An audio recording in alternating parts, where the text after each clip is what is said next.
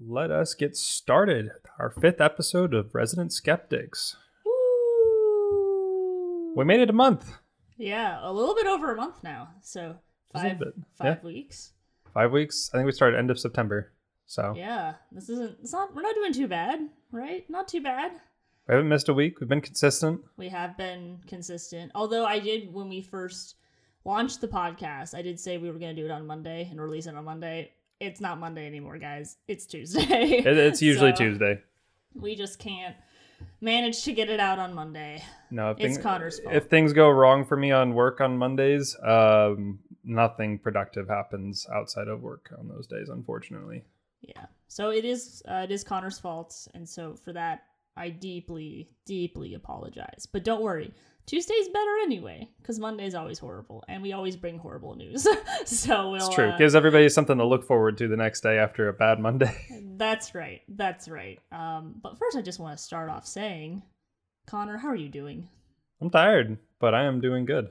Good. I'm glad to hear that. I just wanted to add a slight personal touch. Now that we've done that, let's get into the let's get into the news. I just wanted to pretend like I care for at least half a second um, before we get into all the fun stuff. I think it's it's mean okay, it's not great. I'm gonna be honest, it's not great. But we do have more fun things planned than just news. We're gonna cover other stuff. We do have some. We do have at least one good one good note to add on end on at the end of this. Oh, we do. I don't. I I not remember. So surprise me at the end. I don't remember what it is. Okay. All right. Okay. So I feel like a lot's going on. A lot has happened this week. Like smaller things, I feel like, if that makes sense. Yeah, like the last two weeks have been breaking news on leaks and really big events uh, at the border and stuff. So it's it's kind of tamed down a bit, but there it's just it's been a lot of news trickling in. Yeah. It's just been kind of, I don't know. It hasn't been slow. It's just been adding on to the big story, if that makes sense. Yeah, maybe maybe continuous follow ups. Right. And bad follow ups, bad reasoning. Um, speaking of bad, Joe Biden, um, he did do a town hall. I want to say, was it Thursday or Friday that he did that? Mm, I could not tell you. I did not watch it. I didn't watch it either. And typically I would watch it, guys. I would watch it. Um, but I had a very, very busy weekend, so I didn't get a chance to watch it.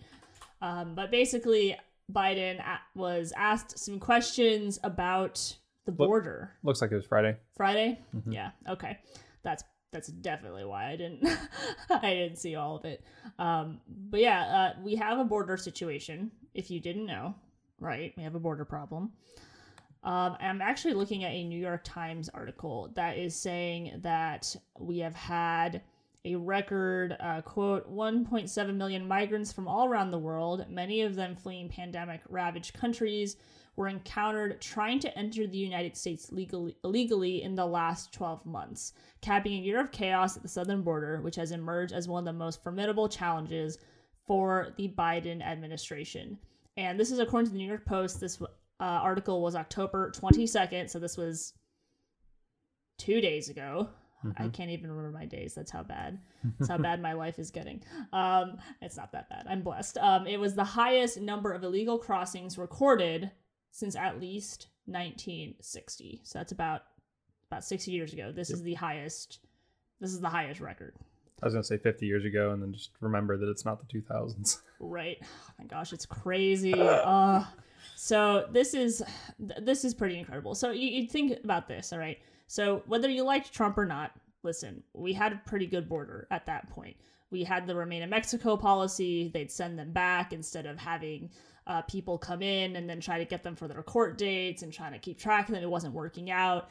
Um, it was going well. It was going pretty well um, comparatively to what we have now, which is Joe Biden just kind of screwing it up and taking away that policy, which uh, I did hear reports that in November he plans to bring back the policy. I don't know why he doesn't plan on bringing it back right now, Mhm. this very moment, um, because this has, think about it, guys, this has been October, so this has been about 10 months. Uh, 10 months of this uh, crazy border situation. Uh, and we need we need to put some stuff in place. But you'd think, you think that with a crisis like this, right? You know, if so, Connor, if you have a problem at work, okay, Mm-hmm. and you make a mistake, and and it, it's a big screw up, the first thing you probably do is you call, you get over there immediately, you go in there and try to fix the problem, right? Exactly. Or get people on it that can take care of it quick, quick, quicker and better than I can. Right, right. And so you'd assume on a larger scale like this, where we have record 1.7 million migrants, that's a lot of migrants. A lot, and this is, as far as I know, it's it's illegal. Do they mention Migrants. records? Like, is that setting? That's. I mean, obviously that set the record, but what is that in comparison to Trump, Obama, Bush, the the following, the previous three that we can remember in our lifetime? Um, there's there is actually a chart right here that I am looking at, um, Mm-hmm. but it is the tiniest text on the planet. Um, let's see here. I think so for 2020, it's about 400,000. This is the southwest border. Uh, for 2019, we have about 850,000. 2017, 300,000. And 2016, another 400,000. So it keeps increasing. Um, no. So 2016 at the southwest border, it's 400,000. The next year, it's about 300,000. Mm-hmm. Next year is about 400,000. 2019 is about 850,000. Then it goes back down Wow, it doubled. to four, but it goes back down to 400,000. I wonder what causes that. Oh, I have no idea. I mean, that's you said. 2019 was the the 800,000 plus, right? 850, yeah. So then 2020, during the pandemic, it got cut in half. I mean, there's probably reasonable for why that number went down, but I mean, it seems like it's pretty in sync with the up and down numbers. Yeah, I mean, I mean, we did in 2000. Let's see, 2006. It looks like there's about a million. Um, 2005, another million. So actually, when we look at some of these numbers as we keep going, uh, we keep going down. Um, it looks like.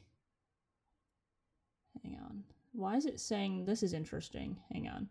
I'm looking down here. It's saying 19 in 1960. It's saying only 21,000. Hang on. Am I not counting it right? It was the highest number of illegal crossings recorded since at least 1960, when the government first began tracking the entries. Mm, So we look at the so they didn't start tracking it until around then, um, and then we're looking at 2000. So I'm gonna go to the 2000s, and so the highest, one of the highest, the second highest was in 2000, um, which was 1.6 million, and this is according to um, the chart here by the United States Border Control. So that's kind of where we're that's kind of where we're at. That's the highest, I believe, the second highest and there's a couple of years that kind of follow it. There's 1986 and let's see that might be that might be like one of the closest. And then 1990 uh 99 1999 is pretty close as well. So you can take a look at it uh, for yourself, but from all the numbers here, um, like I'm looking at all the numbers, I'm looking at the millions here. 1.7 is the highest because we have a lot of these years tied for like maybe 1.5 million, uh, 1.6 million, 1.2, and 1.3 million. Uh, but this is the highest one. This is the highest, and this is during Biden's open border policy, Yes. Uh, which and- I believe he's reinstating the uh, the stay in Mexico policy now. Yes, yes, that's why I said so. For November, he's going to reinstate it, and I don't know why. Again, I don't know why he's not doing it sooner. But if we look at the Trump era, so we have 2020, we have all of these numbers, 20, 400,000. 2016 to 2020. Yeah, and so Biden's only been in office for 10 months, Mm-hmm. 1.7 million, insane. That's absolutely insane. Trump, I mean, he's definitely over that that 1.7 million, but over a course of For his entire four- four years, isn't it? right which is a which is a big difference compared to Did, did they list the number on that article for Trump's four years? let me see if they do Keep keep going. I'll look for that and see if I can find it. yeah uh, so so basically Biden is is asked is like, so we just talked about okay, Connor, if you make a mistake, you go there and you fix it. mm-hmm. So, um, if anyone's been paying attention, Biden hasn't been going. Kamala Harris went like 500 miles away from the border and then said that she went to the border, uh, which I don't know. That that seems a little that seems a little silly to me. I don't think that I don't think that counts. Um, but uh, Joe Biden did say that he was like, "Oh, I've been to the border. I've I've been to the border um 10 years ago." Really? Yeah. You really went for that? Yeah, well, here's what. So Psaki, Jen Psaki always has to clean up after Joe Biden because Yes, we've discussed it before. She has one of the most difficult jobs in the country currently. It is the most difficult. It's the most difficult job. It must be just the most frustrating, and she always sounds. She sounds very, very, quite frankly, stupid. Um, because she can't cover up these lies. Like it's just almost impossible. So uh, Psaki is in the White House boardroom, and the dopest, coolest, awesomest reporter in the world, Peter Doocy. I think he should be president next. That, that's just my opinion. I think he should be president because he's that cool. Um, he's the only one in the White House press room that actually asks good questions. Like no one else asks any good questions. They're all just these softball. What kind of uh, ice cream does does Biden like? And it's like, um, I don't care. That's my favorite question for any president. How many scoops did you have? What's your favorite flavor? I just We don't care. I just don't care. Like he's caused so many issues at this point. I don't care. Um, but anyway, um, according to a Daily Wire article, White House Press Secretary Jen Psaki defended President Joe Biden on Friday over Biden's claim during a CNN town hall on Thursday night.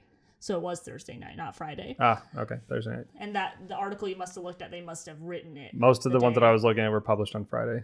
Right, so it made sense that it would be uh, Thursday night. Uh, that he had visited the border before.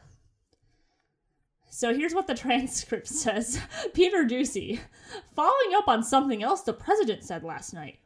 Why did President Biden say he had been to the border? And here is Psaki's response. Um, well, Peter, as you may have seen, there's been reporting that he did drive through the border when he was on the campaign trail in 2008. Woo! Congratulations! Wow. That is. Wow. Okay. Okay. Okay, Psaki. And I'm going to continue to quote her. And he certainly and he is certainly familiar with the fact and it stuck with him with the fact that in El Paso the border goes right through the center of the town. But what the most important thing everyone should know and understand is that the president has worked on these issues throughout his entire career, as well versed in every aspect of our immigration system, including the border. That includes when he was vice president. And he went to Mexico and Central America 10 times to address border issues and talk about what we can do to reduce the number of migrants who are coming to the border. And she continues on. This is a direct transcript from the White House. Um, Connor, what the heck? What and and and it says and then she suggested that the border crisis was probably the fault of the previous administration, which doesn't make any sense if they're about to reenact the previous administration's well, policy. well, Uh, remember they called the policy racist. yes, they did. This is see, this is what happens. Everybody, Joe Biden's racist. We Oh know my it. gosh. Ah, it. It's so frustrating because everything the Democrats don't like is racist, and they've just removed the term of meaning. Of meaning, you and I have talked about this before. Um, I don't know that it's fair to say Democrats at this point because that party is multiple things. I think I would say leftists. I'm gonna go leftists on it. Leftists, progressives, Yeah, leftists. definite, uh, definitely on the progressive side of things.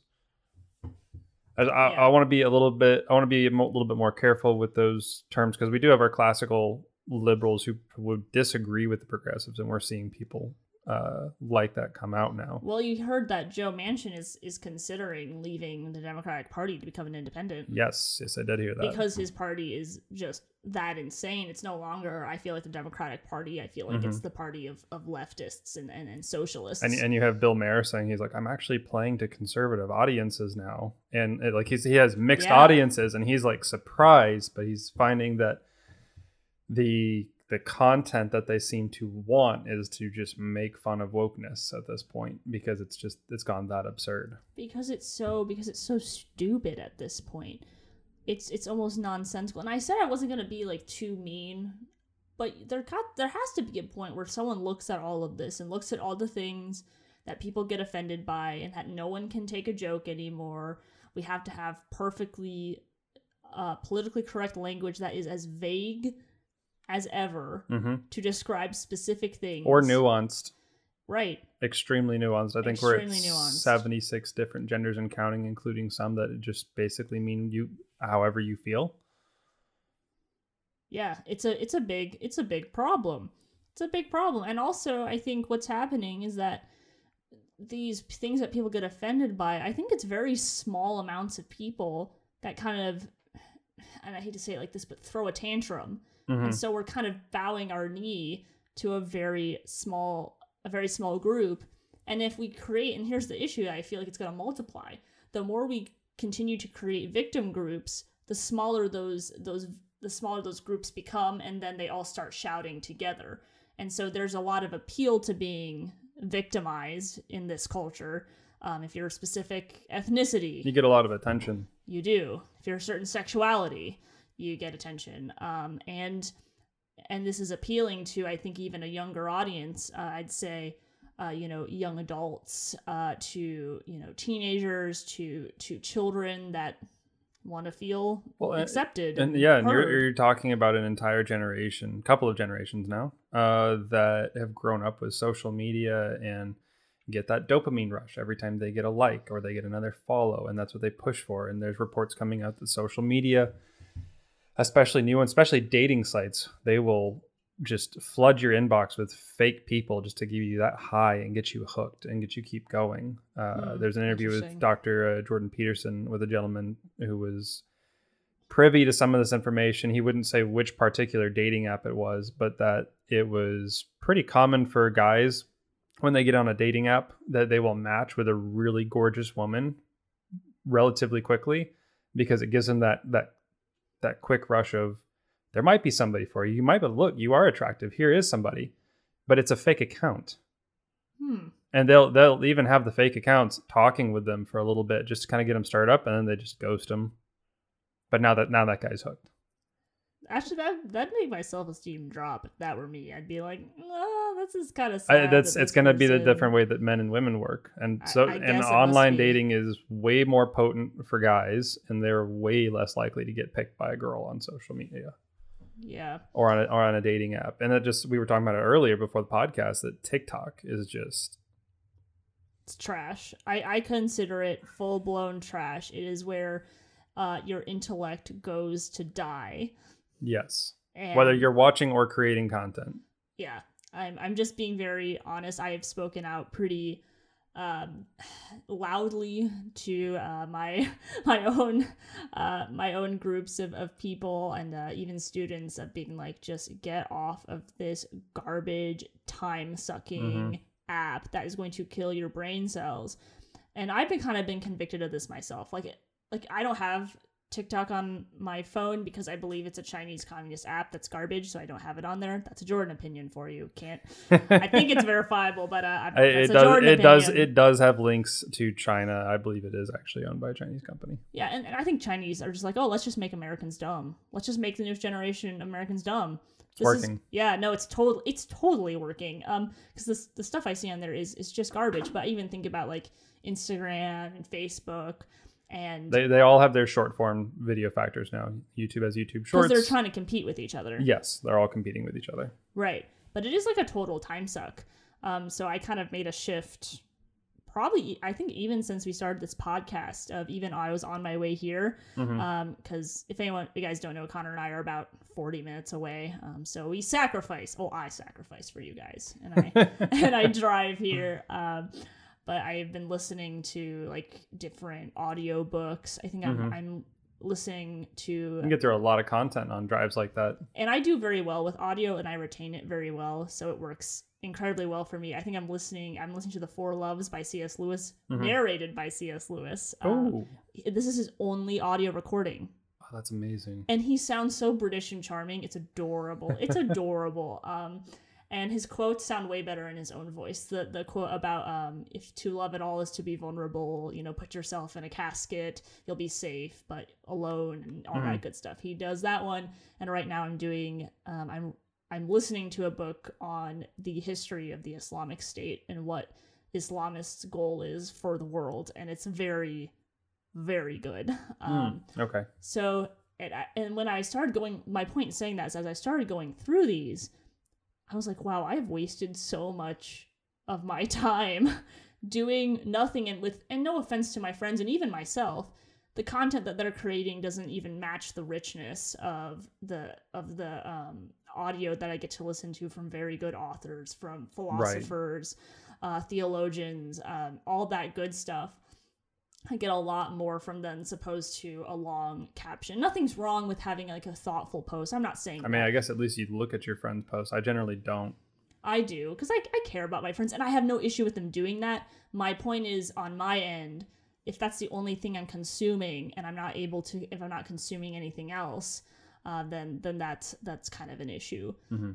You know what I'm saying? Yeah, it's it's a, a lot of that stuff is made to be short form factor. It's little it's little blips, little verbs, little uh, quotes, zingers, and there's not really a lot of context or meat behind it, and there's just there's not much to retain Yeah. out of it. It's uh, if anything, it's a it's a feel good or feel bad moment, and you move on to the next video, and you just keep going. And I've sat there on my phone, and I've been there for an hour or two hours at the end of the day. I'm just Mm. brain dead, and I'm just constantly scrolling through short Instagram or Facebook videos Is or that YouTube. why you just like all my posts at once, Connor? I don't like anybody's posts. you like you like my. I see you pop in there sometimes. I'll, I'll, there's very few people I'll go and check, and it's just like, okay, I'll click this one. I think I got like you and one other person that post stories on the regular that I'll go look at them, and I like some of them, and I don't like others. That's fair. If, if it applies to me, I'm like, oh, that's cool. I like it. And if it's like, eh, I don't know what this is, I'm just gonna keep going. I did post a picture of a friendly shark on my Instagram. Never saw it. What? That was the cutest shark. Okay, you know what? It's fine. It's fine. But yeah, I'm with you. Where you can you can end up wasting a lot of time, and to a certain extent, it's become. Well, tell me what you think. To a certain extent, it's become kind of socially acceptable to do that. If you know what I'm saying. To do what? Sit on Yeah, sit on your phone and just go through videos. yeah. Because It's entirely socially acceptable. and we. I mean, we do it too. I mean. Yeah, we do it too. I definitely try to not do it when I'm with people. Yeah. Um, but then I have people like my wife who is uh, seems to be at least a little bit ADD, and she can sit there and she's got to be fidgeting with something, or else her thoughts just leave the conversation. So just sitting there fidgeting, whether it's like with a, a little mobile app game, or she's drawing, or she's she's got to be doing something else. Otherwise, her mind just leaves the conversation entirely. And I've tested her on just stop the conversation cold with somebody and then just turn around and ask her, "What were we just talking about? What did what did I say about this? What was his last comment?" And she'll repeat or she'll repeat all of it. But if she's not doing that, if I make her put the phone down and then we're going through a conversation and then I do it, and she's just like, "What?" what? What did you say? she totally missed it. I'm sorry. Um, but to bring it back, how how do we deal with an entire party that claims claims one thing, such as in this sense that the stay in Mexico policy was racist, or that voter ID is racist, and hmm. then within not even a year at this point, because Trump left office beginning of February, he's gone. We're Yeah. here in the end of October, and now they are reinstating the stay in Mexico policy and states are calling for voter ID laws unanimously across the board. And somehow that is not racist. Yeah, I think you you you've brought up a good point. I think it comes back to something important. They don't actually care, and I'm going to explain that. This is just we know what it is. It's virtue signaling. Anything that makes them look good but doesn't actually have any substance to it. Mm-hmm. So if for the moment it sounds if it makes people happy to say that Trump is racist for having this policy, they'll do it. And honestly, it wouldn't have just been Trump. It would have been any Republican. I guarantee it. I guarantee because they they've smeared other Republicans before, and that'll just happen. But it's all about virtue signaling. Well, and we've seen them smear Democrats that decide that they're not going to go along with the Democratic narrative. Joe Manchin and Kyrsten Sinema are perfect examples of people they are willing to smear and bully to get their way. Mm-hmm. They they don't care about people. They care about power. Like we look at this situation, right, with the with the border. well, and who was it? Who was it that uh, ran for governor? Just ran against Newsom for governor of California. Larry Elder. Larry Elder, and New York Times called him the blackface of uh, what is it? What was that New York Times article? I'm, I'm trying to remember, but I don't. I know they're trying to say like the blackface of white supremacy. Yes, that was it. Um, and it's, and I know the this word has lost its meaning, but in this case, that is truly a racist and vicious thing to say. And these are the people that are standing for love and empathy. And the truth is, Tolerance and acceptance. Yeah. Yes, and but the truth is, they want you. They want you to be black, and they want you to believe a certain thing. If you don't believe that certain thing, you're not accepted. That, Mhm. That's that's the issue. That Larry Elder is. If you've ever heard him speak before, I've listened to his stuff. Uh, just boy, the man can talk, and man, he has statistics off the top of his head. Uh, just truly incredible. This is a smart, intelligent man that says, "No, I'm not going to think like that because I know the truth." I know, and I can prove that you're wrong. And he and he does so. There's a great interview um, with Dave Rubin, who now has moved uh, to the conservative side. He used to call himself a classical liberal. At this point, I think he's pretty much conservative. Um, where he was kind of he was saying, yeah, systemic racism exists, and Larry Elder Larry Elder stopped him and said, name something. I remember this. And this was a viral moment because Dave tried to, and every time he tried to bring something up, Larry would say, "Well, this statistic and this thing and this thing that's not true. Name another one or something, something along those lines." yeah, he just got him to keep going. Keep going. Yeah.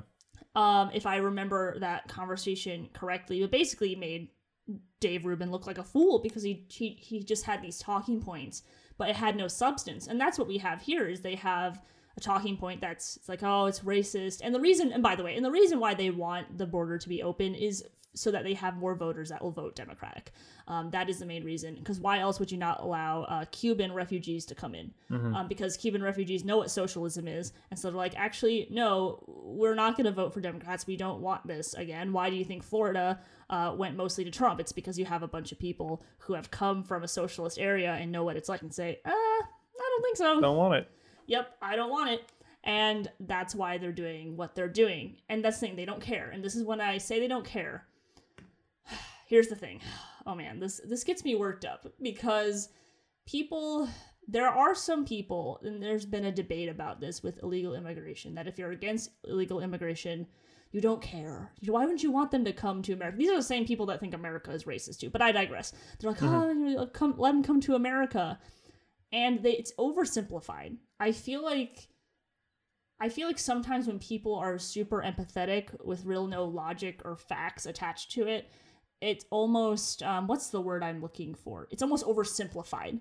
Um, it doesn't have that substance to it. Where I'm like, okay, you care about people, you're empathetic. I'm with you there. I'm empathetic too. And I'm empathetic as well, knowing that this is a huge way to do um, human trafficking.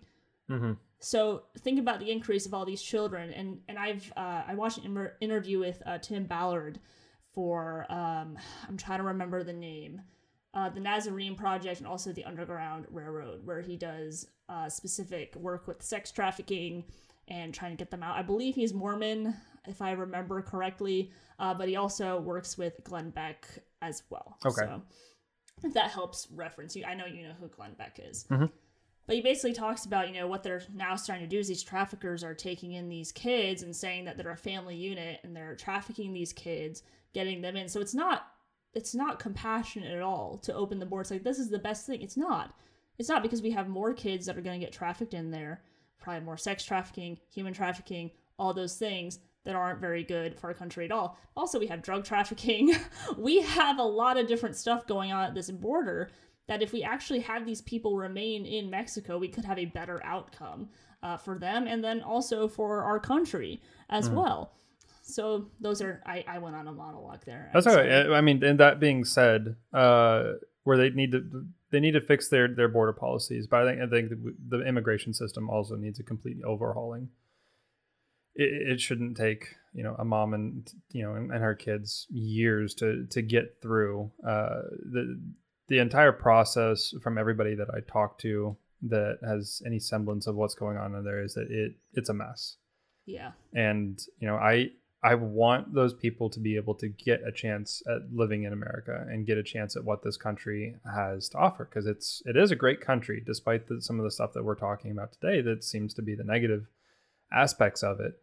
Um, but overall, I, I, would say you know if we have Haitian migrants or you have Puerto Rican migrants mm-hmm. and they want to come over here, they should be able to within a reasonable amount of time, but we should be able to do it through a good process. I totally, I totally agree. Like, if they want, I have no issue with um, immigration. No, I have an none. issue with I have an issue with illegal immigration because if someone goes through legally, like there's almost a sense of pride that you go through. As far as I've been able to tell and, and talking with people, and even just what I imagine mm-hmm. of becoming a legal citizen and and wanting to do it right and then wanting to become an American citizen. Um, I feel like there'd be a great amount of pride in that. But if you're doing it under the radar, or you're a criminal, and, and I'm not saying all uh, legal immigrants are criminals. That's not. I mean, and not all I'm. Technically, they are because it is yes, illegal. Yes, yes, yes, um, but like violent, dangerous, uh, violent, violent, criminals. dangerous yes. criminals. Do I think that there's some that are? Yes, and I just alluded to the fact that I believe that because of human mm-hmm. trafficking, uh, sex trafficking, and such. Um, I'm trying to remember what I was gonna, I was saying. Ah, uh, yes, I was talking about doing it legally. If they do it legally, I'm fine with that. If they don't, that's a problem for me. And also, and, and it's a problem because there's dangers that come along associated with it. Not to mention what it, whatever happens when they get into the states, like people just they, they disappear. And and, right. the, you think about kids that get into America and if they disappear, I mean, we don't have any documentation on them. Nope. How are we going to track them? We don't right. have we don't have a picture. We don't have parents. We have nothing on these kids. They're they somebody kidnaps them. They disappear into any type of circumstance, and we don't really have the means to find them because we don't know they exist. Right. It's this is a scary reality. This is very scary. And you and I, we both care about our children. We care about children of the world. I mean, I do at least. We can't help all of them, and that's and that's something that people do need to consider with um, legal and illegal immigration is that not everyone can migrate to America. We America is not responsible for helping every single person. We can't. It's simply not possible. At least from my point of view. Connor, you might have a different point of view than I do. Uh, no, I would say America can't. I would say the the church needs to. Yeah, yeah, and the that, church that is, should be is part global. of the church. yeah, and the church is global. Right. Um, and so we can't help all of them. It's just not it's just not possible. And if you bring in especially illegal immigrants, we don't necessarily know what their moral beliefs are and how they feel about America. And mm-hmm. as much as people hate this, we are founded on a common principle of, of freedom. And I don't know if we have a bunch of illegal immigrants coming in to the United States if that's going to start tearing the fabric of society. That doesn't mean I'm not saying that anyone who migrates to America uh, can't appreciate freedom. I don't think that at all. I think that it's just specific if they're coming in illegally. What does that mean? Does that make sense? I don't know if I'm making I, sense. I think there. I think what you're trying to get is yeah. that you're more concerned about the culture that they're coming from and if it if it synchronizes with our own culture and we we've seen some of yes, that some of the issue. Well. We've seen some of that issue come from uh, Middle Eastern cultures where the rape culture is is very deep and even somewhat built into the religion from my understanding and that does not vibe well when it comes to america right because we are very much against that yeah by and large we are we are pretty much against that and that kind of leads into kind of the next thing that i have with uh, we have Afghan Afghan uh, refugees coming in. Uh, a new report came out just recently of an Afghan refugees are facing charges. Um, they tried to rape a child and strangle a woman uh, in Wisconsin. In Wisconsin, uh, this is uh, disturbing um, to to say the least. And as I was looking into this story, um, these are, by the way, this the assault occurred on September seventh, uh, twenty twenty one. So this is probably from after uh, whatever happened in Afghanistan. We have mm-hmm. refugees coming in here. There's other stories of um, other other rapes, and Biden. Uh, they're saying that they can vet these Afghans well. Um, and I think I'm going to say something that's very controversial here. Not all cultures are created equal morally. I don't No. believe that. Um, I'm not saying American culture. I honestly I don't love American culture right now. I think it's kind of No, I would. Uh, It's American culture is far from far from moral, but I think the important distinction with American culture, um, at least for those that don't believe that rape culture is something Americans like to do, which seems to be the argument sometimes. I, I think American culture is very much against it, uh, but it does seem that there's a, a victim culture that gets ignored or shut down, like we covered last week with Loudoun County. Um, but I would say the American culture is very much more. It's limited to a person's self that they have the freedom to do whatever they want with their body, and that, and and that's created a lot of interesting avenues of, you know, is it okay for that person to to treat themselves like this or adorn their body in such a way with all these tattoos and, and, and piercings or or doing these drugs or living this type of lifestyle? And you know what? It's it's their life and they have the choice to make that. The problem with a culture like this from the middle east is that this type of culture affects other people. Well, I mean, I can't speak to these the the two uh, rapists' um, religion at all. Uh, but even again, listening to a lot of stuff about what goes on, at least for extremists, uh, Islamist extremists. I don't know about Muslims themselves, but they, it's both political and religious. They want a reformation of society Mhm. um, to do one thing, and for Islamist extremists, um, that means jihad uh, for for anyone that that doesn't comply, even their own. Uh, even their own Muslim uh, brothers and sisters that they don't think are complying uh, correctly. Right. So it's it's very uh, it's very violent, uh, to say the least. um, that we could have a whole we could have a whole discussion on that. It's pretty it's pretty uh it's pretty uh sombering. I think is the word I'm looking for. i would i would agree sombering is the right word for that Where it's just when you realize you know people are so worried about Christian nationalism, and as I've been you know digging into the history of the Islamic State, I've been like, um, there's actually a much greater threat. I think there's a greater threat happening here, Mhm. um, and and I'm making I'm trying to make a separation between Islamic State and and um, like Sunni uh, Muslims, right um, which I'd want to make that distinction really really clear. Hey guys, this is Connor with a quick correction. Jordan made a distinction between Islamic State and Sunni Muslims when she actually meant radical Islams and peaceful Muslims. Now, back to the podcast. Um, but this is this is something that I'm I'm scared about when we bring in refugees and we're not vetting them and we're gonna and we're gonna continue to see more stories like this. I think this is one that I found and there's another one that I found. Mhm. I'm I'm concerned. I'm concerned and I know that you know there's a lot of people that that need help and we've talked about trying to get our allies out.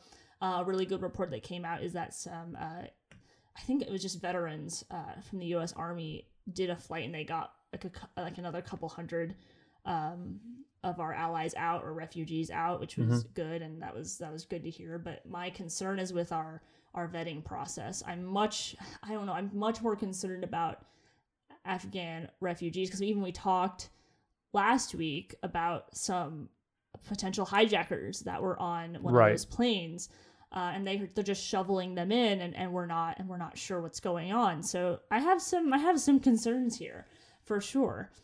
And i wouldn't be surprised if we have if we have plants that have have made it here to america.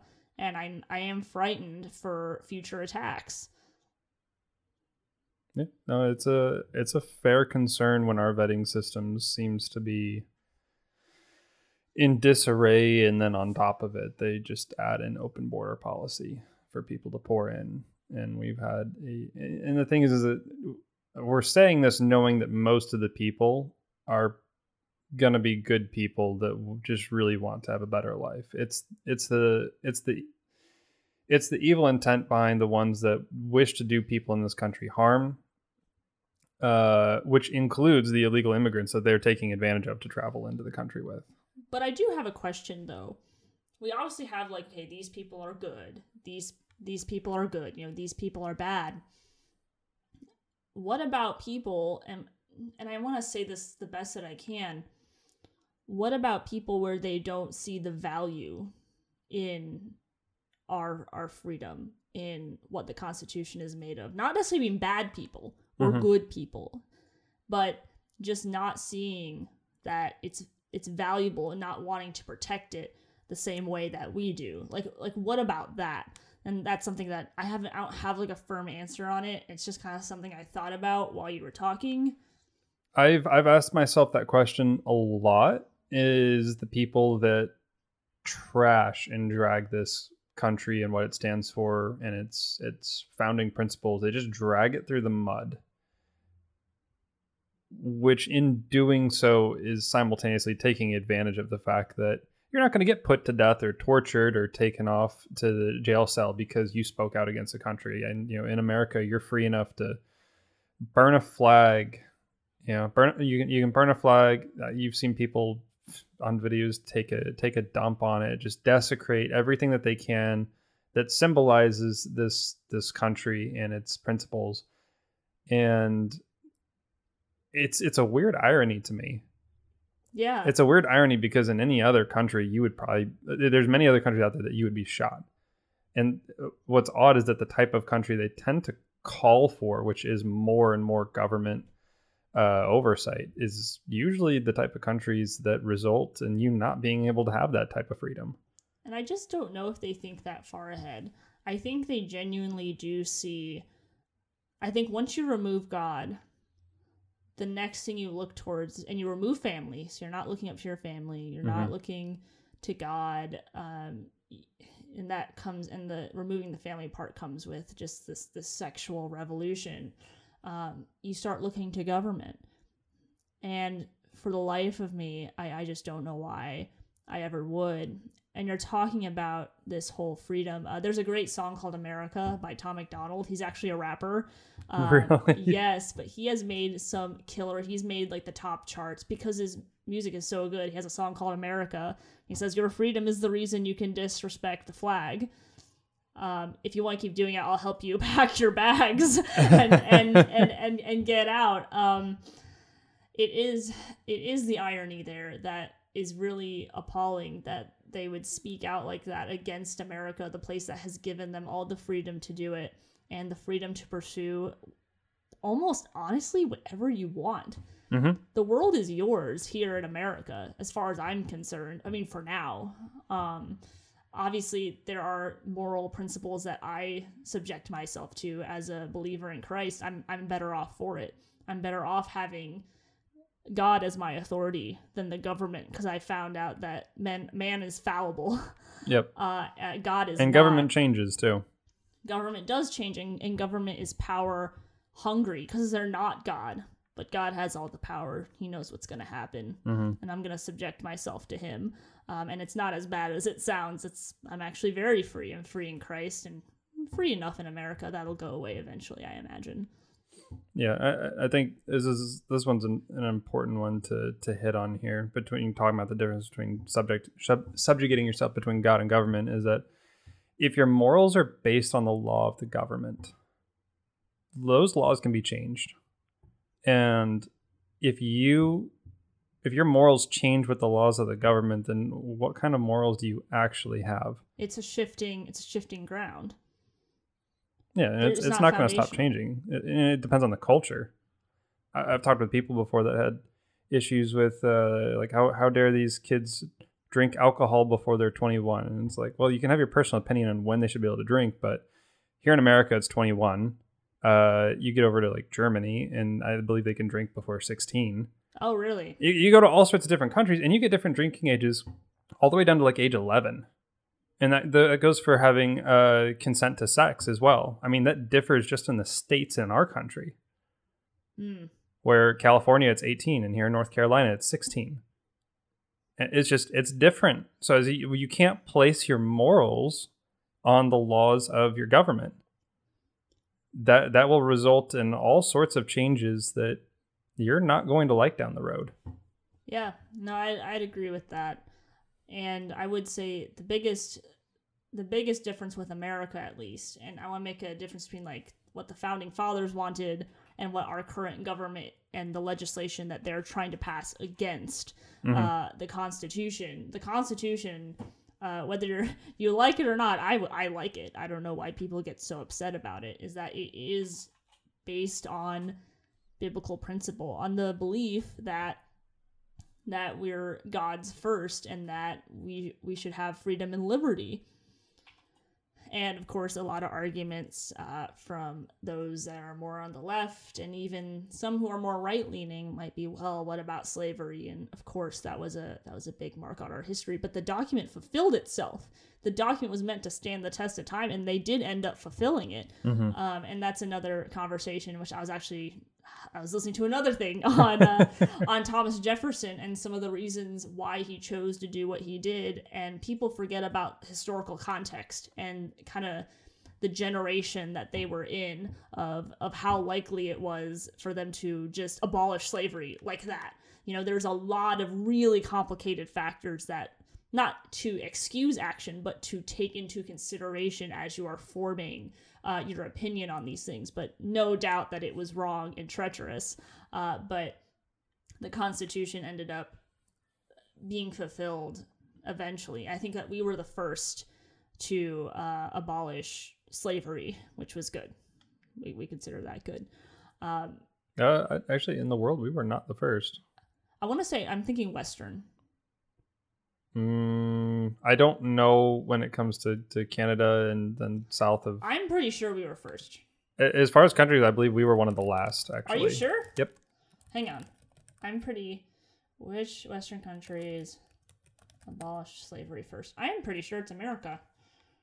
I mean, I guess are you talking when you say Western? You talking just North, South, North and South America? hmm That might be possible, but it, it was it was already being banned, uh, outlawed in Europe and other countries. With hang on. Well, I say Europe continents. Which Western countries abolished slavery first? Either way, either way, it is, it is, it isn't. I, I think it's an important thing to to look at what our Constitution was made for, and that we were able to course correct it. Um, Okay, so it was Haiti. Hang on. That yeah, Haiti then- Haiti doesn't surprise me if they were still. And then and then the US. So I'm I'm pretty sure it was us. Hang on. Which country abolished it last? so I'm pretty sure we were one of the first. okay, well we can we can look into this. That'll be Hang on. When did England abolish slavery? No, we were first. Hang on. we were before England. I think so. When did England abolish slavery? That was the Slavery uh, Abolition Act was 1833. And then when did the US abolish slavery? I wish these dates would stay in my head. Oh, uh, you know what? I was wrong. Well, hang on. Yep, I was wrong. I was pretty sure we were one of the first, but I was wrong. It they was 1865 for um, President Abraham Lincoln. He declared all persons held as slaves shall be then, henceforth, and forever free. And then hang on, I'm gonna look up France because I feel like France is a good one to to measure up to. Yeah, that'd be another good one. Hang on. And- Oh. Okay, they did 1794. wow. So I was completely wrong.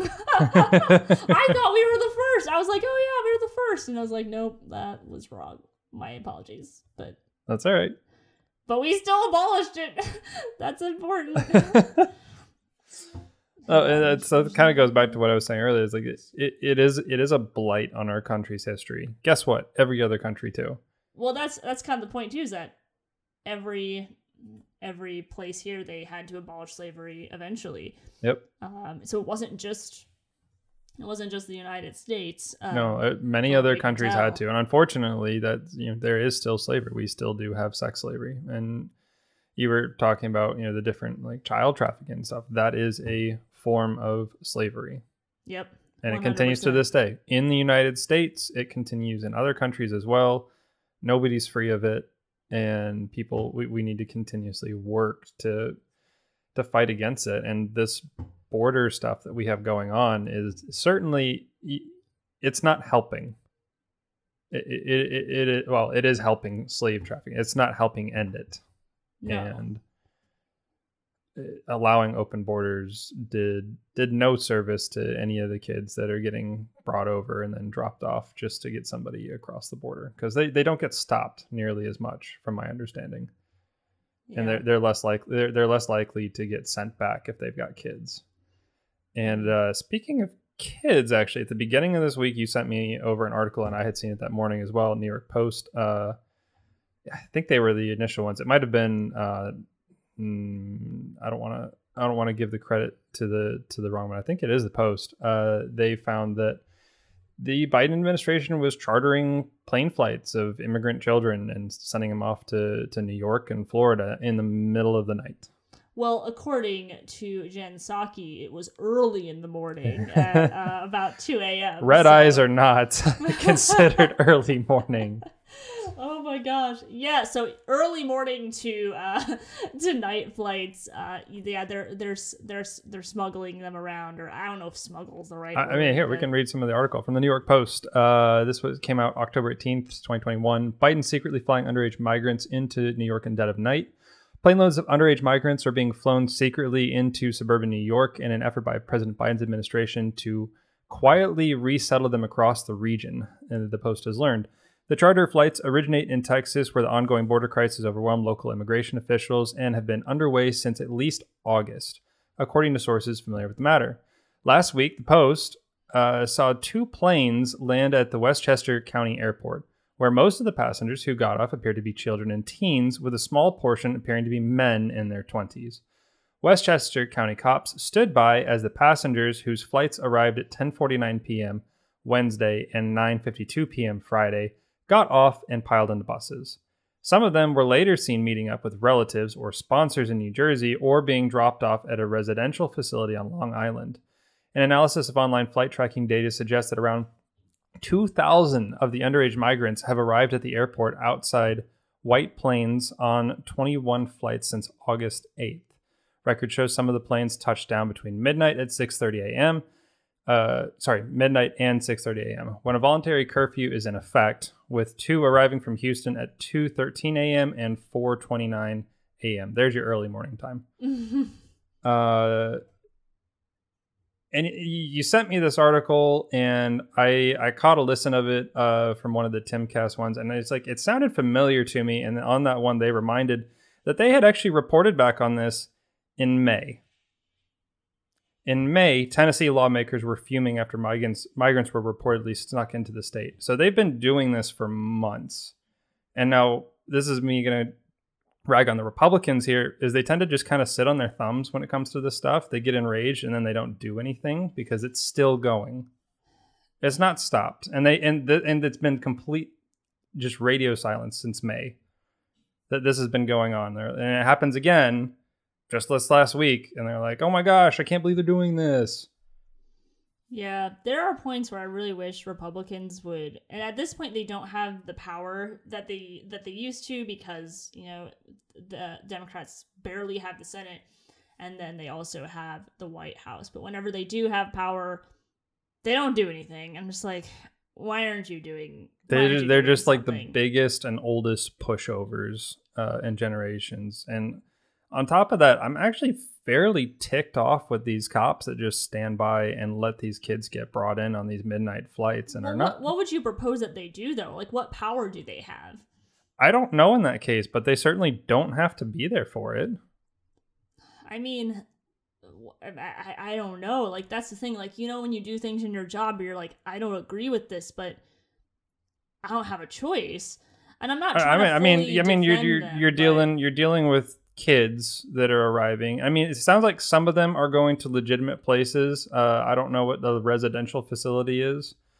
Um, I know that there were some buses from other reports that they weren't able to fi- follow and they didn't know where they went. But the the bus locations included Bronx, Brooklyn, Queens, upstate Newburgh, Bridgeport, and Bridgeport, and Danbury in Connecticut. So they're just going all over the place.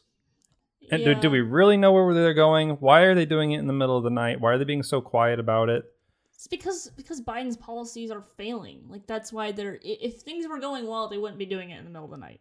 All right, they were obviously trying to keep it under wraps. Um, I am kind of surprised that we didn't hear about this sooner because this is the first time. It's the first time I've heard of it. Um, and I'm trying to even remember what was in the news cycle uh, in May. It's possible it just kind of got thrown away with all the things that Biden was trying to do with COVID, um, with the vaccine. I'm not trying to necessarily make excuses for anyone, but I'm just trying to figure out what happened. I'm not really, I'm not really sure. I think I think the Republican Party did what they're really good at, which is uh, they see something they don't like and they're like, "Oh, I don't like this." Carry on. What do you, what do you think they should have done? Make a bigger stink about it. I mean, you look at what the Democrats do when they get something that they don't like and they just don't let it go. We got four years of them just hounding Trump. They didn't like Trump being president. They can't let it go. The Republicans didn't like Biden being president. They've largely let it go. Like in comparison, I see. I don't know if I agree with that. in comparison, they don't. It's not even on the same scale. Well, I, mean, I, I don't know if anybody could even make that argument, to be honest.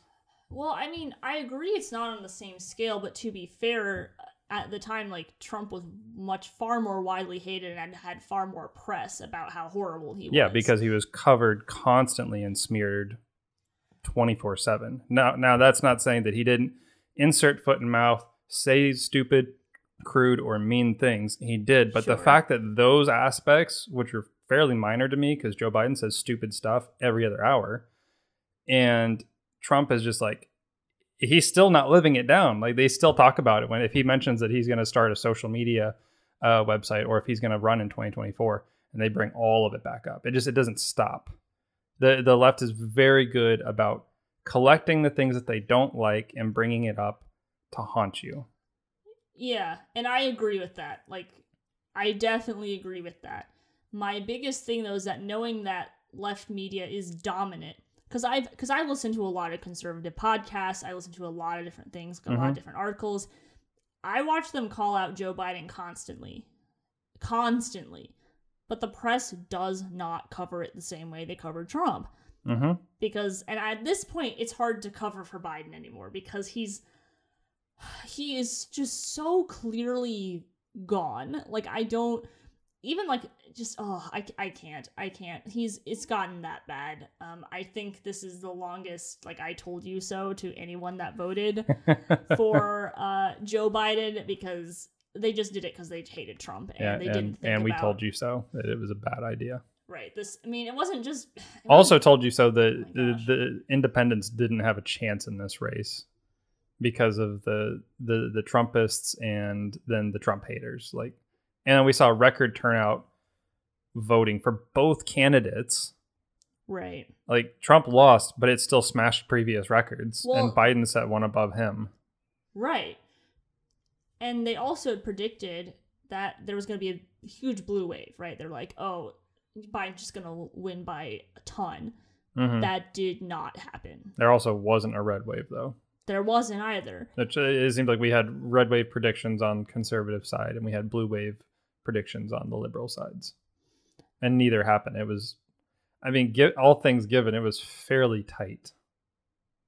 Yeah, I would say it was pretty tight. It wasn't an incredible win for Biden. Uh, he won, but it wasn't an incredible win. hmm The, I think the reason why he got so many votes is because everyone hated Trump Yes. that much, uh, and that's why he got those votes. Yeah, don't don't underestimate the hate that the the left media tends to to play through, and they did a fantastic job for four years they playing did up a the great hate. job they did a really really good job uh, hats off to them i hope um, i hope that people think twice about 2022 and who you're gonna vote for Mm-hmm. And don't listen to polls because they've been wrong for the last two elections, like Yeah. egregiously wrong.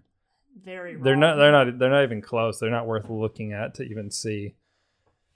yeah they're Just they're not. vote. yeah That's well, all I had a say. lot of conservatives that are hiding i think that that was a lot of what happened is that Mhm. a lot of people like i think even you told me at one point you messed around with a pollster Um, I messed remember- around with several pollsters. Yeah, you, and I think there's people who are doing that too, and and they just kind of voted how they wanted to and said, "I'm gonna vote for Trump because you're crazy. Mhm. You're crazy, and you're mean. And if I tell you that I'm voting for Trump, or if I'm voting for a conservative, you're gonna hammer me and tell me that I'm a horrible racist bigot. Like no one, no one wants to be called that. No one wants that. No, I don't especially when they're not. Right, and that's what's been just infuriating to me. I use the word infuriating a lot because I get infuriated very easily. Um, but part of the, even the reason why I wanted to do this podcast was because of 2020. I have never felt like so bullied in my life by believing if I just believe something different, then I'm gonna get called racist Mm-hmm. or I'm gonna get be called a bigot. Like these words have powerful meanings, and we have we're calling decent citizens all these things, and not even just relig- religious people, but just normal people that enjoy their freedom and enjoy America and love what it has to offer.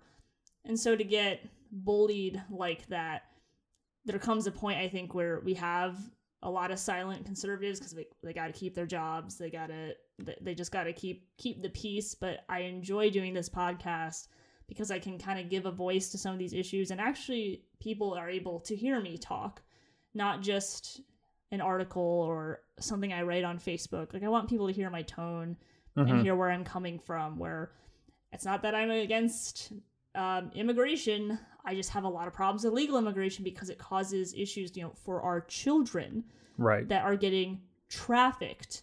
Um, and that's a bit and then drugs. This is an issue for me. That's where my heart goes out. And i say okay we need to do better. How Mhm. can we do better uh, in this regard? As the same thing for other for other issues that i can talk about. The reason why i go against a lot of the mainstream narrative is not because i don't care it's because i do care. And i care enough to you know use a little bit of wisdom use some discernment use my emotions too and say as much as this is emotionally appealing i'm looking at the facts and actually going this way is going to be a lot better in the long run even if it doesn't seem as empathetic Mhm. at the time Mm. And uh, I think that looking at the long run is a really important thing when it comes to making decisions. It was important when it came to voting between Hillary and Trump, Trump and Biden. It'll be important again in 2024, and especially the on the local level. Uh, that's Mhm, important, and yeah. that's something that I've been uh, I've fallen short in in my lifetime and definitely plan on making a more robust research into who they are because quite frankly if i get to the ballot and i look at a list of names and i don't recognize them i, I shouldn't be clicking any of them despite whether they have a they have an r for republican or a d for democrat next to them just uh, don't even don't even bother because you don't know anything about them and you shouldn't be voting for them so you just give up that vote you didn't do your homework and, and move on to the ballot to the parts that you do know and, and it gets hard when you get down to like who, who you going to vote for like park officials or whatever and you're like Right. oh, really sometimes know." sometimes you do just kind of check like like if they're you dip- typically will want for me i typically want a republican in there instead of a democrat. So but for like the big ones like our senators Mhm. um and obviously our president like those ones i feel like those are the ones i'd give the biggest amount of my research to. Yes. Because i feel like if people actually like had researched biden they would have found a lot of issues No, they uh, they had people they had people um, just before the election who had already caught already cast votes when they found out that uh, Joe Biden was at least potentially connected to Hunter Biden's spree of drugs and women and uh, money that he was taking from other countries because his dad was the VP at one point and now running for president. All of this stuff, and they would they said that they would probably would have thought about changing their vote at that point but you know that that comes back to online censorship. Thanks Twitter uh, for banning the New York Post. Who is it jack dorsey is that Yeah, his name yeah. I, he, I don't think he's I don't know that he's actually the head of the CEO anymore. He's kind of the face of Twitter, but I don't I don't think he's I don't think he's head of it anymore. oh But it's still Twitter as an entity. I, I mean the yeah the concept still stands when you have these social media tech companies that get to be the arbiters of truth and the gatekeepers and they decide who comes and who stays. Right. And I think a lot of that was the 2016 election changed everything. Yes. It changed everything. And they realized that they needed to procure more information and just make sure that certain things made it in, certain things didn't. Mm-hmm. Um, they just kind of they just kind of changed uh, all around. Yeah, it did. Um, and another change and kind of a long, you know, down the road, long game thing that I wanted to bring up, and I don't want this to turn into a talk about COVID segment because, quite frankly, I'm really tired of hearing about COVID. I wanted to talk about COVID for another three hours, Connor. No, you didn't. Stop it. There, there's no, there's no. what? What? But it, this is something that I've been wondering when it was going to hit, and it and it asks a bigger question. Um, but CBS did a segment. Uh, a Colorado health system denies. Uh, I'm trying to say her name right.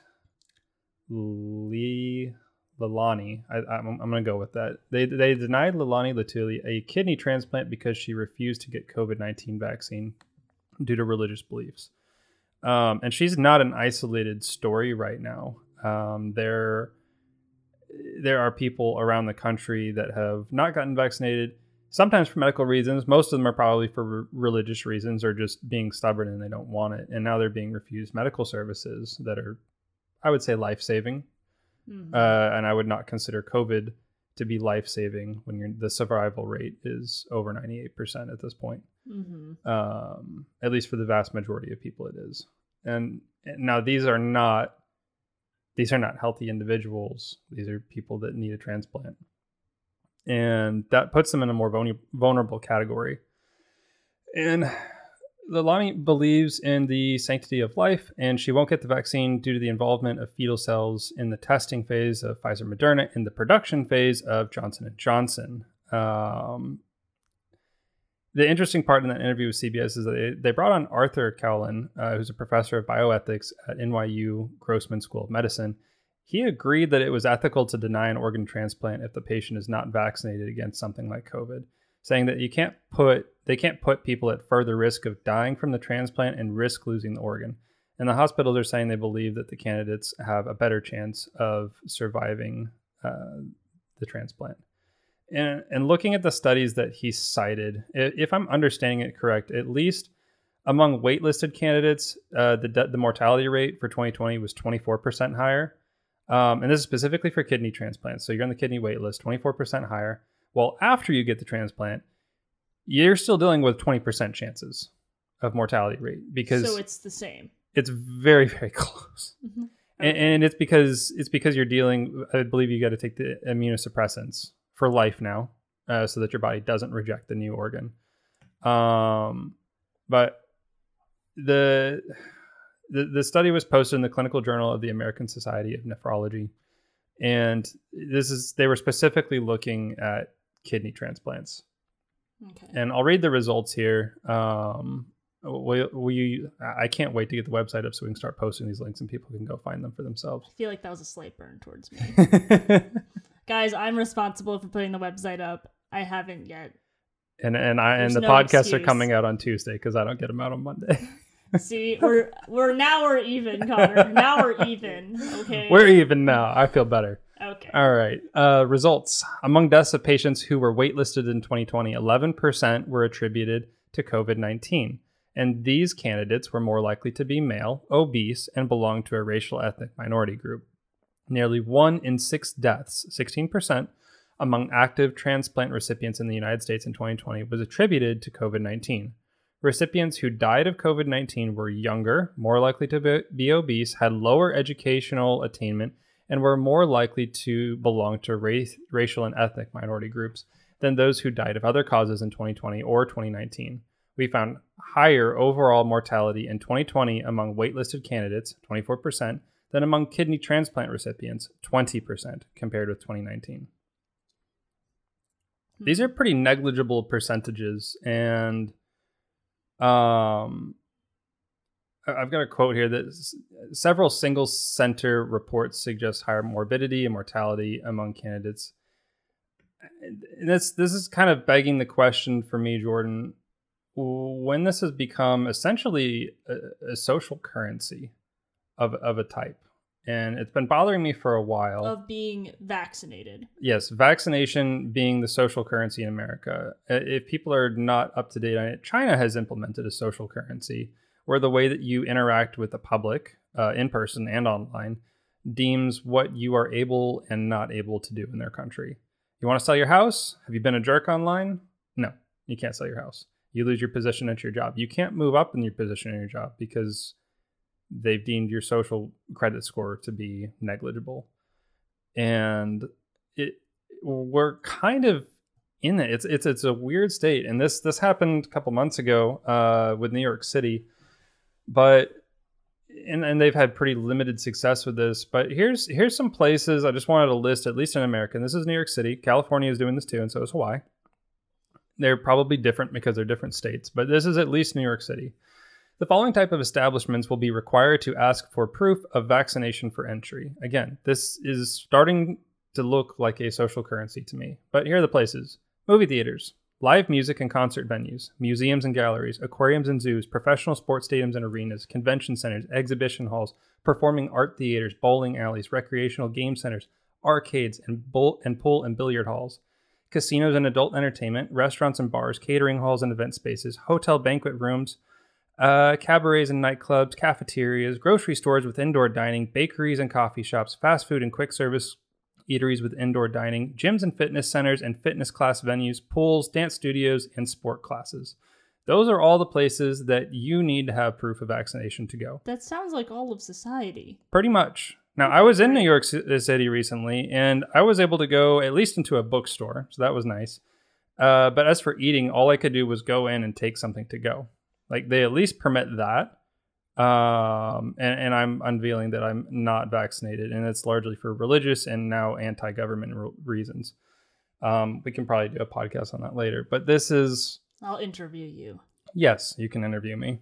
Um, I'll be like the Peter Doocy of Resident Skeptics, the Resident Skeptics press room.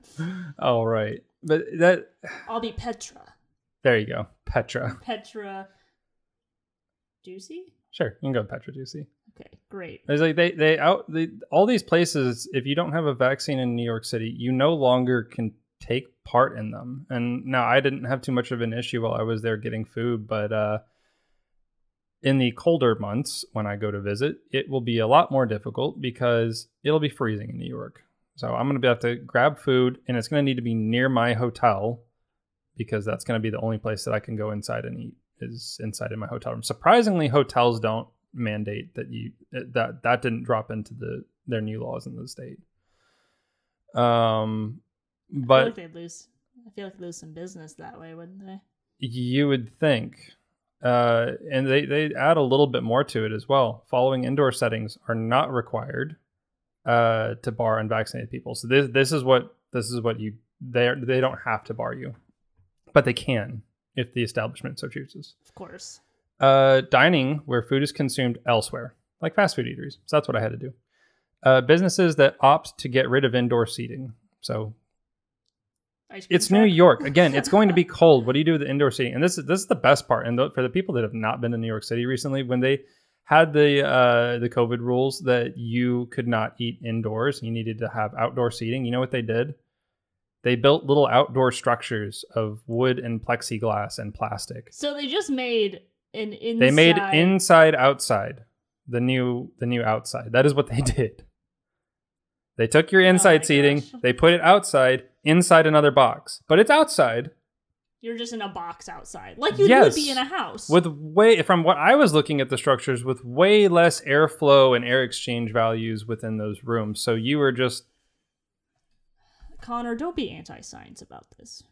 I don't know, I'm just pissed about it. Connor, these reasonable things you're saying, they sound a little anti-science to me. You need to follow the science. This is this is getting a Uh. little bit out of hand. I'm being scientific. I'm questioning it. I'm questioning what the heck they are doing in these places. Um, but among the other list residential buildings, great. Homes. Office buildings didn't require it. Childcare programs. Well, thank God we can still send the kids to childcare. Uh, With their pre-K, masks on. yeah, with their mask on. Pre-K through 12, public, non-public school, senior centers, odd.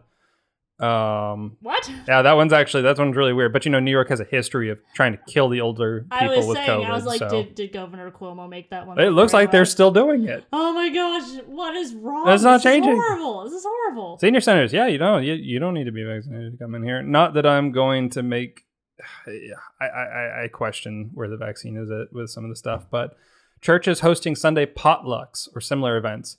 It doesn't list services, so I'm, I'm I've, I've been confused on that one. is very sketchy. Community centers, charitable food services, catering at home. These are those are the places that you don't you, you're not required to bar unvaccinated people. Um, this sounds like segregation to me. it, it's running segregation but also social currency i mean that that is social currency you don't have a vaccine great you can't eat in a restaurant You can't go to a bar. You can't go to a club. You can't go bowling. You can't go to an arcade. You can't go to a, an indoor swimming pool. All, all these places that all of a sudden you can't go. You can't go to your grocery store if they serve food. So I hope they don't serve food to you. Hmm. It- and it just it begs the question. It begs a couple of questions for me, um, and I wanted to hear your thoughts on this. Is and, and we can go one by one here, but the first is: does this not look like a social currency to you at this point, as they as they implement these things? It's not just a social currency, it's a moral currency, right? Because if you don't get the vaccine, well you must you must want to kill grandma. You must not care about people. Mhm. Uh, if if you don't or you must care about freedom more as as Biden has uh, said in his his town hall. Um, it's it's more than a social currency. It's a moral. It's a moral currency. It's a It's a moral high ground. it is that someone who if, you know i'm not going to reveal whether or not i'm vaccinated unlike connor um, i'm fine Wasn't going to, and then definitely ousted myself there. Yeah. It's it is what it is. yeah i'm i'm fairly pro vaccine for most things get the vaccine don't get it doesn't matter to me um Yep. but if you know let's say you know i i have the vaccine right i have the vaccine does that make me a better person than you because i i care about people and I, I care about you know them not getting covid when really the people that are most vulnerable they ought i think they ought to be getting the vaccine uh, Yes. the people that are that are vulnerable i think an experimental vaccine is worth it um, if you are in you know your 60s to you know 70s even you know 50s just depending on where your health is right and what your uh, if you're overweight or you're obese or if you have diabetes you know name something Mhm. um, that might make you at higher risk. But yes i believe it's deeper than just social currency. It is a certain level of moral currency and not only that is a currency that i believe is meant to divide us. Um, some have and some do not. And so that's going to be something that we're watching play out right now as you've talked about uh, in new york. And i want to say california is doing something similar um, yeah, I believe it's coming to Los Angeles. Hawaii's already doing this as well. yeah hawaii is pretty yeah they already started doing that. So yes that is the answer to your first question. And the second is the the ethical issue that we're dealing with with them denying medical procedures to people that clearly have a medical problem and it will affect them down the road versus something like COVID that may or may not affect them. right. It's uh This this this would also relate. I think it was in uh it was in Europe, and I don't remember. I, I want to say it was France, but there was a preemie baby that was born and was not doing well, and the hospital said we're not going to we're, we're not going to try to keep this this kid alive. they got to decide whether or not they the parents could fight for that child's life yes, or not. I- and there I were other there were other hospitals, including ones in the United States, that said they would take the infant and they would work to try and save the infant's life. And the decision was taken out of the parents' hands by the government. So the government gets to decide whether you've got a good enough chance, which is something they can't know. They're only working off of statistics. It, it's not pertinent to the individual. They're just working off statistics. They're like, "Oh, you have a you have a slightly better chance of surviving, and this is probably worth it."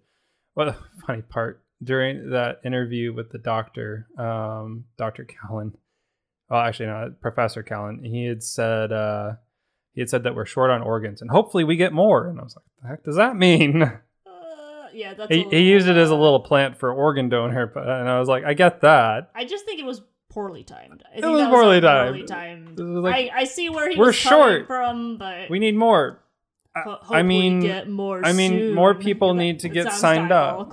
yeah, it, it sounded it sounded a little diabolical, and just like, yeah, you might not want to have said that. Yeah, that was that was probably that was probably a bad idea.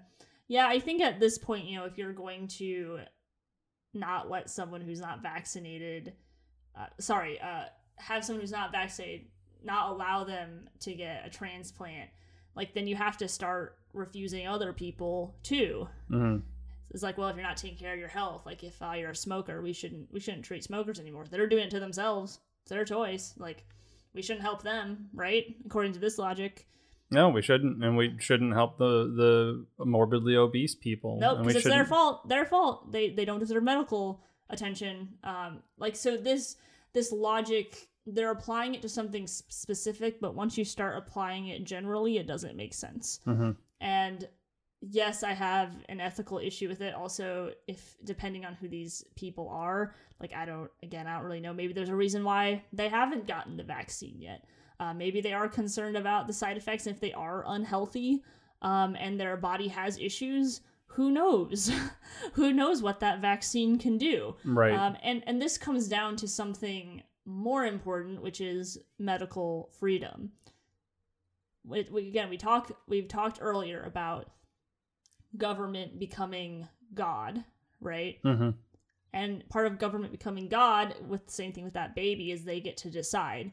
And once you break down, once you get rid of God, once you get rid of family, what should be happening is I should be talking with my family and saying, should I get this vaccine? What's what's best for me? What should I do? Right? Like they're the ones I talk to God about. Like these are the these are the people and the entity that I that I answer to, and they're the ones that should be getting a say in that not the government, especially on a vaccine that has no longitudinal studies because it simply hasn't been around long enough, supposed to other vaccines where we have a lot more research and we have a lot more data on them. So I think at this point, I think it, I think it's fair to clarify that we have we, we probably have more data on COVID than most other treatments because every country out there seems to be studying it. But I, I think the point that you're making there that I just want to clarify is that we don't have data on long term. yes, that's what I'm trying to say. Because it's, it's only Yes. existed for a year. So as far as data on long term effects go, Yes. it's none. And there's plenty of problems with the VAERS reporting system right now of all the different talk with doctors and such. Uh, Project Veritas has come out with it. Joe Rogan's talked about it with some of the, the medical professionals that he's had on his podcast, where you you've got two different problems with the VAERS. And one one is that it, it apparently takes about 30 minutes to fill out, and they just don't have that, that kind of time. But there are people that are hesitant to report side effects because they're not sure if it's a side effect of the vaccine and they don't want to mislead. And then there's people that do want to mislead and purposely do it. So, all in all, it's a very flawed system, and we don't really have. I've, I've yet to hear from anybody that they have a good way of tracking these type of effects. Yeah, I, I would agree with that. And your clarification is correct. I mean, about the long term side effects of this vaccine and even the immediate side effects as well, especially with someone who needs a surgery or a transplant. Um, yeah, and we don't have we don't have good data. And in terms, and also with not having, excuse me, reliable data. Um, and and to add to that, I would also say that the public um, health communication has been garbage on this. So you've created another layer of unreliability. You have you know not having good data, or just people not filling it out, or not being sure, and Mhm. then the health uh, public health communication just being absolutely screwed to high heavens. No one knows what to believe. And then Biden gets frustrated that people don't want to get vaccinated, even though Kamala Harris is like, well, if if if, if, Trump made the vaccine, then, then then I won't take it. You know, she, she said that in November. I'm like, good grief, what do you what do you think he? It's yeah, you like think you think Trump directly had a hand in yeah, you think thing? like Trump was the one that like legit formulated it. It's like no, he didn't. He didn't. The only thing he can maybe formulate is probably his his cup of coffee in the morning. Mhm. That's probably about it. Um, but I don't even know where where we were going with that. But just having medical freedom is what we were were talking about. And- Yeah, and the the lack of it that that is coming now, and the the ethical issues. And uh, somebody did make an argument today, and I am trying to remember what it is because I I want to bring these counterpoints of how people are looking at it, and I can kind of see the rational thought that they're making on this is that well, if this person has a better chance of getting it, then we better not you know let the organ go to waste. Which is, I mean, it's a fairly cruel way to put it, but you know, if if somebody does have a really high chance of dying and they they opt to put it in somebody that has a better chance of surviving than that one, then is that morally and ethically the correct thing, or should they they just they continue on with the list? Because there is the argument to be made that if if it is found for sure that people that are uh, not vaccinated are, are creating a bigger issue in the hospitals with the numbers, and I've mixed opinions on those things, and the the numbers for me have been kind of all over. Are you talking about like specifically? I'm not talking about people who get hospitalized, but to people who are unvaccinated and need transplants or That, and that's that was one of the things. So on that that study that I was reading, it doesn't look like they specified between vaccinated, unvaccinated patients, although the data is 2019. So it was 2019 and 2020. So I'm imagining that they're probably unvaccinated patients. And this is Is that the, the data they're gathering from? and this is what's what's interesting to me like i i, I hear your oops i just touched the mic hi Sorry. mike um because I'm, I'm i'm moving my hands now because I'm, I'm starting to get worked up and very hot in here for the first time ever i'm hot in this room i'm always cold and connor's the one that's always very very warm It's very warm right now. So- Thanks, sun. well it, it makes for better lighting It does make for better lighting. It also makes us very warm. well it typically makes you just very warm but today i'm warm as well Ha! Now you know how I feel. don't rub it in. Let me continue. Um, oh, oh crap! What was I talking about? Oh, oh yes, yes, yes. We're um, isolating like just whether or not the COVID vaccine makes you healthier. Like we're we're only isolating that variable. hmm Like if someone is you know obese, right, and they're vaccinated, like does that automatically stated that in this survey too, or in this uh, does this that medical make them report. healthier than someone who's unvaccinated and besides needing a transplant you know Yeah. in in fairly good shape like they're saying as if the the covid vaccine is like the de- the determining factor about whether or not you can get this procedure and Yeah, that kind of yeah, that yeah. troubles me it always troubles me isolating variables that always troubles me a little bit It is because I mean they even listed some of these in here. It's like male, so it's sexist. It's a sexist virus. Obese. It's it's also it's also fat shaming. And, and then and then you belong to racial ethnic uh, minority group. That's kind of been an odd one ever since the beginning of COVID that I that Yeah. nobody's provided a solid answer on is why. I hear people say, yeah, it's healthcare problems. I'm like, well, then the third world countries would be absolutely devastated, Hmm. and they're not. yeah I mean, they have. I'm not. Gonna, I'm not gonna say they. I'm not gonna say they had a good go of it, but it.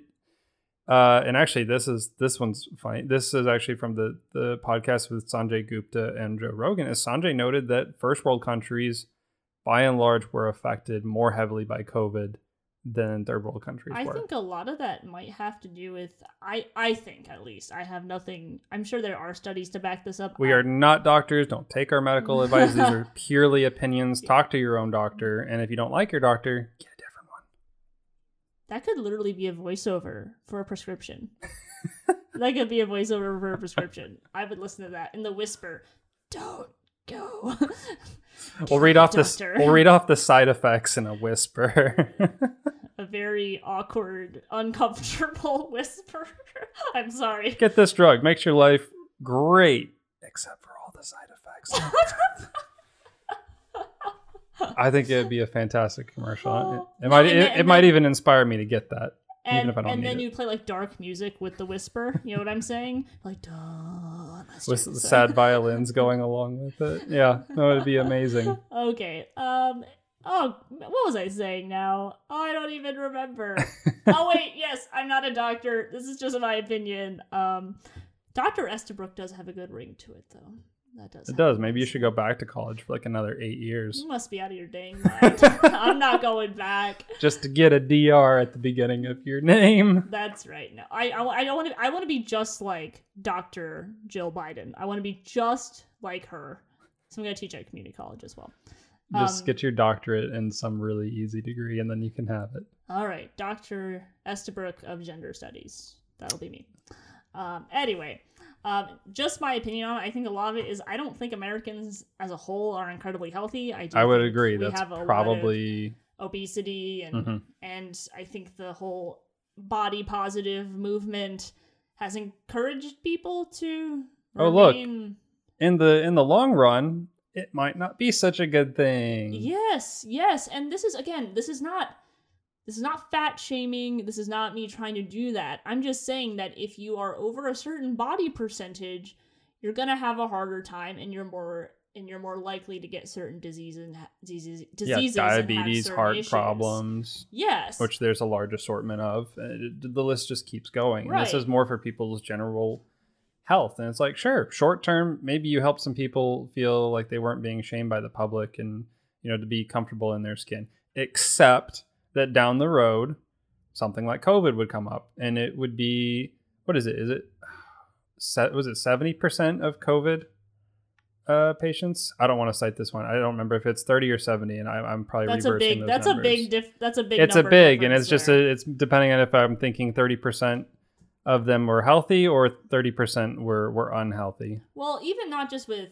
obesity, but like with people that had underlying health issues already, um, they were gonna have uh, there's gonna be a bigger likelihood that they were going to have difficulties with COVID nineteen. Well, I think COVID and anything else. right, right.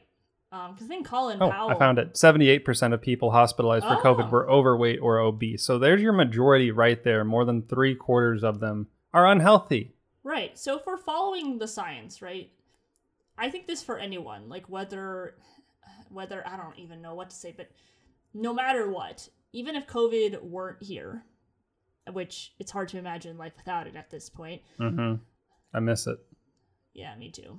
That maybe it's good to have physical exercise and to eat well in and eating well in moderation, exercising in moderation, because you can also go the other way of just destroying your body with too much exercise, um, not giving yourself enough healthy fats, and and loving your body where it is, but still working Mhm. to make it a healthier body for you, for your children, uh, for your husband or your wife, uh, for your family, because you're able to do so much more uh, when you're feeling healthy and And last much longer. Take care of your take care of your grandkids or you know Mhm, be yeah. there to enjoy that time with them. That's that's one thing that's affected me in my personal life was that with my grandfather on uh, on my mom's side, he really didn't take care of himself very much and he was obese and he had Oh, so many things. He he he did he ran out of room in his first like really big week long pill tray, so he had a second pill tray to go with it because of all the things. And this is this is where I have a beef with doctors too, is all the medication problems that he ran into when doctors wouldn't check what he was already on and they give him something, it would make the side effects worse. Yeah, or would pre- medications react with each other. Yeah, it, it just that's the you know. eh, But then on the same time, I had doctors save his life multiple times, and that was from regular flu that he would get. He'd get a flu, and then it would turn into pneumonia, and then he would almost die. And he for certain would have gotten wrecked if he had COVID, and I don't think would have made it. But he passed before that time, so he didn't have to deal with it. But that being said, like there was a lot of things that he didn't get to do with us because of his health, and I'm really proud of my parents at watching them get uh, they're going to the gym at least once a day. I've seen them go more than that, um, and they're trying to make sure that my younger siblings are are raised up going to the gym and watching what they put in their body. Although they still eat freaking Takis and Cheetos all the time. Kids, sometimes kids are. They just they're like, Yeah. yeah, I got five bucks. I'm gonna go get me a Red Bull and a bag of Takis, and then I'm gonna go to the gym and work out. and Never had a Red Bull, by the way. No, Never- any energy drinks. Never, nope. Never had a Monster. Never had a Red Bull. Never had, never had We're a gonna drop. Give you a Dew. G fuel. Oh heck no. No, Mountain Dew's just a soda. It's Yeah. really high in sugar. And Well, my mom, gross. my mom was very, she was definitely very strict about energy drinks and things that Mhm. were super sugary. Like she would let us have juice and stuff, but it wasn't all the time. So once and when my siblings and I got older, we started eating and drinking more of that stuff. And then it's kind of weird, even though I thought my mom was kind of a little bit strict about it. Mhm. I ended up kind of reverting back to that where I don't drink a ton of soda Yep. anymore. And also, for people listening, I've had health issues myself, so it made me really reevaluate, you know, what I was putting in my body and what I was choosing to do. Even though I'm actually very, everyone now knows my weight thanks to Connor. I am.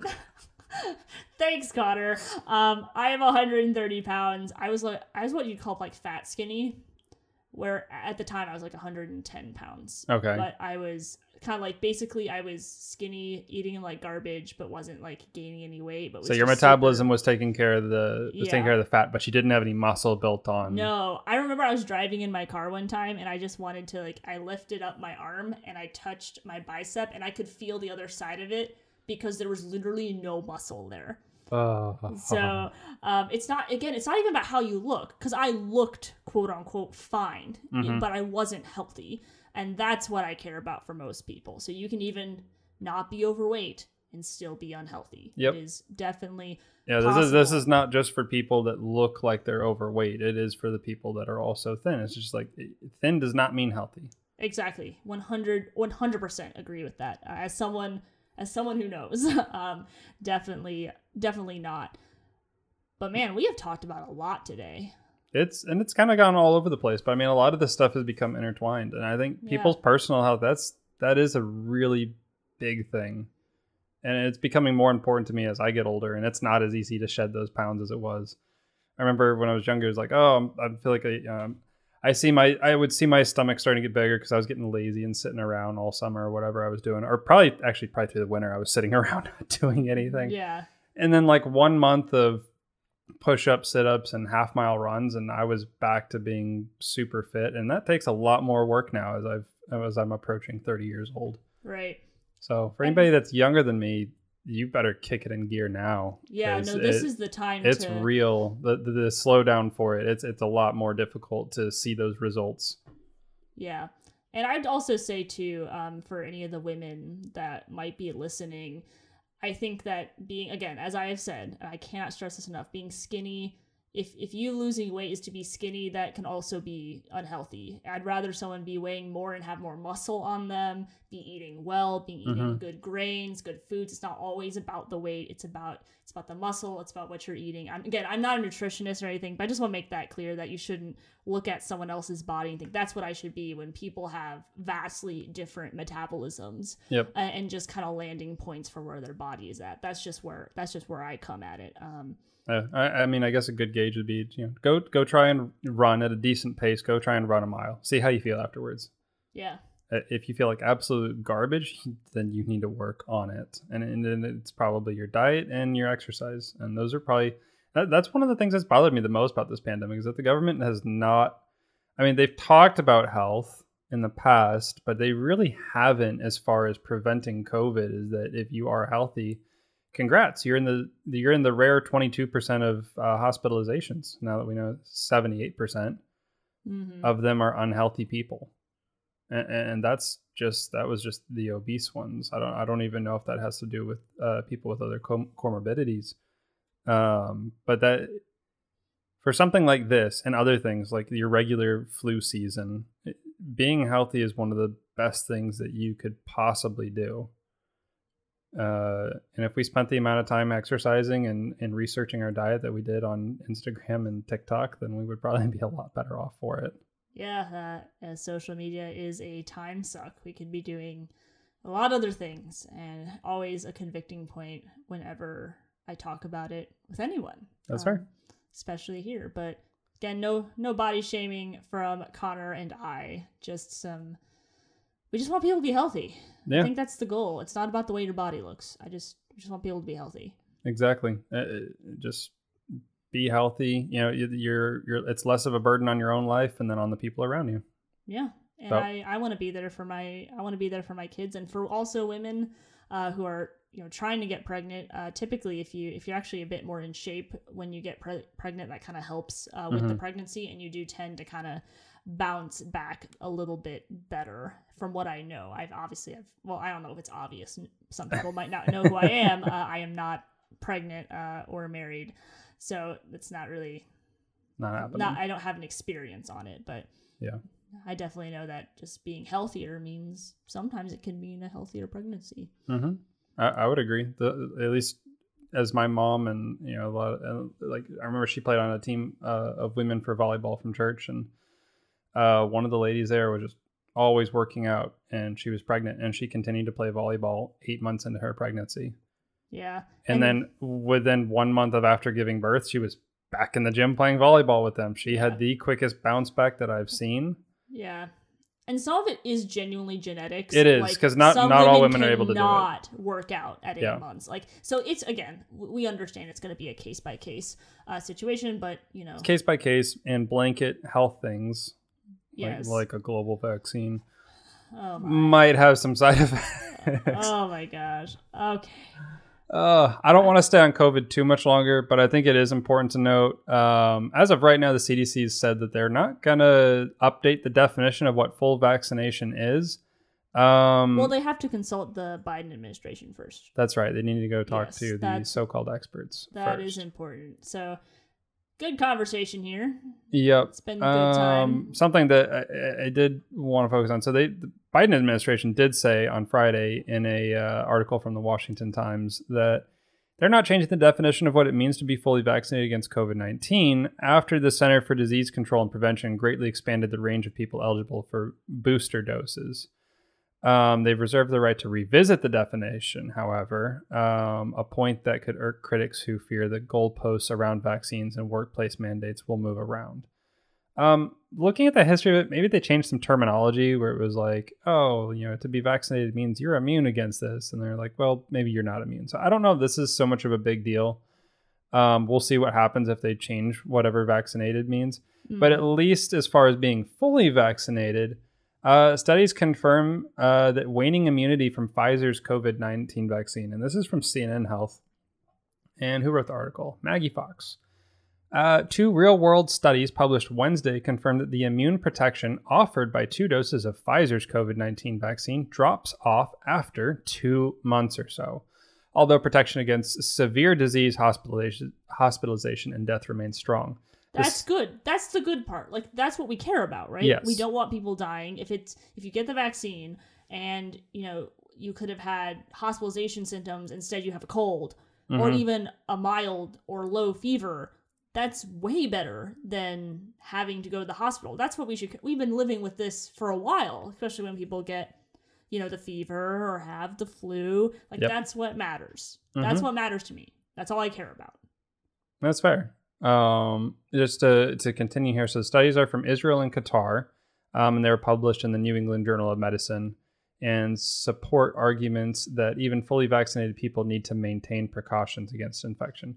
And so this is this is where I, this is where booster shots are coming in. Everybody, um, a study from Israel covered 4,800 healthcare workers and showed antibody levels wane rapidly after two doses of vaccine, especially among men. Again, I, I don't understand what the genetics are there for men Yeah, that's interesting. men were harder hit and now they're it's at least from this study they're they're dropping faster um, among persons 65 years of age or older and among persons with immunosuppression so israel study conducted it on that uh, category um, and they said we conducted this perspective this prospective longitudinal cohort study involving healthcare workers in sheba medical center at large uh, tertiary medical center in israel and the results is that the researchers noted that levels of so called neutralizing antibodies, the immune system's first line of defense against infection, correlate with protection against infection. But for this study, they studied only antibodies levels. And, quote, they published work about many vaccines, such as those against measles, mumps, and rubella, um, have shown small decrease in each year of 5 to 10% in the neutralizing antibody levels.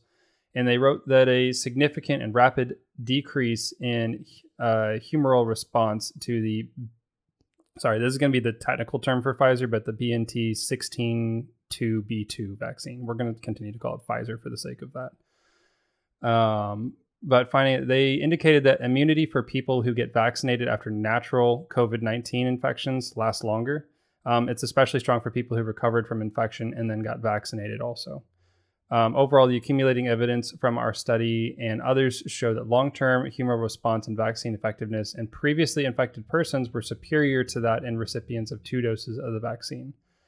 Um, so they're finding that the levels are dropping off for the vaccinated, but they're finding, at least in this study, that the antibodies that are generated by naturally getting COVID and beating it are sticking around. Um, and then the second one from Qatar let me see. I want to get the the right um, paragraph here so that I'm not reading through all their extra stuff here. Um, but the Pfizer-induced protection against against infection builds rapidly after the first dose, peaks in the first month after the second dose, and then gradually wanes in subsequent months. Uh, the waning appears to decelerate after the fourth month to reach a low level of approximately 20% in subsequent months. So only after your four months of being fully vaccinated, you've dropped down to 20% effectiveness. Um, but they are saying that the protection against hospitalization and death has still stayed above 90%. So I really, it doesn't, it's not clear, I think, even to the medical professionals here, what they're looking at. I A- mean, a, dip in antibodies, big, a big dip in antibodies, but at least for for the the man-made ones. But then the natural ones from getting and beating COVID are sticking around, but hospitalization still sticking around. I don't. It doesn't say in the studies that I've read if they knew which one of those uh, people studying had received uh, or had gotten sick with COVID afterwards. Yeah, and along with the along with the vaccine. I, I, think at the end we're looking at still a lot of questions, but potentially looking at getting booster shots closer than most. Like most others, you know, Hep what is it? Hep B, Hep C, uh, and there's other ones that you get those vaccinations, and it's like you need to have them updated every so many years. Uh, this is probably the closest booster vaccine that we've seen from getting your original shots. Yeah, and I'm not I'm not 100% sure about this part where I think you and I talked about COVID and it's all just like, ugh, I just don't even want to look at it. What I do know that though is that as far as I know, I'm trying to remember. I want to say it's the FDA that was like, we don't need boosters, and the Biden administration was like pushing for yes, boosters. It was the Biden administration that pushed for it. And the CDC hadn't recommended it yet. And I don't think the, the WHO had recommended it either. They were getting ready to recommend it for uh, the elderly population. Yeah. Um, Which, but I mean, again, that makes sense to me, but I am really hesitant about boosters. I'm not really sure. Like, again, you know my position. Like, I care if there's high hospitalization and high death. mm-hmm. So if you get the vaccine, and even if you do catch it, eh, you're not you're not getting you know you're not getting um, deathly sick. Fine, that's good. Great. Mhm. That's all I care about. That's it. Yep. That's I don't know. I, That's just how I, I I feel. think these things just tell us that we still don't fully know what we are dealing with, and that makes it makes me hesitant to to make uh changes to make decisions that can't be reversed. yeah. um, which is for me personally part of my hesitancy when it comes to uh, the vaccine is like okay i'm not in a high risk category i'm in a fairly low risk category for effects from covid and it seems to be the case for the vaccine as well that being said we just don't know and there's a part of me that looks at it and goes all right i, I may or may not get covid i might have already had it and i don't know i, I really don't know Uh, the most sick that i got in the last year and a half, two years was a sore throat, and that's what I'm sitting at at this point. So I don't, I don't understand it, um, but I feel like for me, going and getting the vaccine is like okay, definitely doing this medical procedure. I can't reverse it. COVID may or may not happen to me. I imagine it will at some point because it seems like it, it. Nobody's particularly immune from it. Um, but it's just part of the, the, mental struggle that I go back and forth with, um, on top of some of the religious aspects with it. Yeah, and you Um, have to, and you have to, uh, you have to make your own choice and decide what's best for you and your wife, and and then go from there. And yep, and talk with my doctors and see where they're at with it, uh, and and question question my doctor too. Like make sure like, hey, are you reading up on this? Like, I don't understand this study. Can you explain it to me? yeah, I agree with you. I agree. Um, and I'm gonna. I've got another article here. Just a just a quick one to run through. I think Jordan needs to go. Uh, I need to, I need to blow my. She needs to go nose. blow her nose. But I've got an article here. Uh, so Fauci, back uh, I want to say in spring, uh, testified to Congress that there wasn't a connection between the uh, the NIH and the funding of gain of function research uh, at the Wuhan Institute of Virology, which is in the same city where COVID broke out. And I really I, I want to get off of COVID because there's other things that I think are important uh, to discuss. And We've been talking about COVID for an hour. that too. Um, but real quick here, um, I think Timcast has probably the best uh, summary for this. But this uh, report came out on October 21st, and Charlie Mills is the author of this one. Uh, documents released yesterday by the National Institutes of Health (NIH) appear to confirm that Dr. Anthony Fauci lied earlier this year when he claimed the U.S. funded gain of function research for bat coronavirus at the Wuhan Institute of Virology.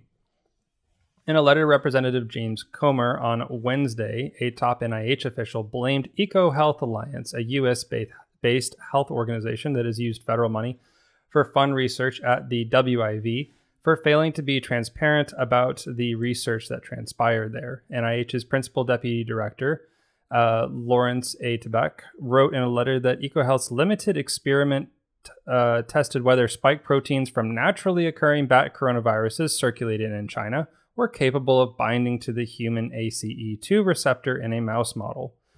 The research plan was reviewed by NIH in advance of funding, and NIH determined that it did not fit the definition of research involving enhanced pathogens of, an, of pandemic potential because these bat coronaviruses had not been shown to infect humans. As such, the research was not subject to departmental review under the HHS uh, something framework.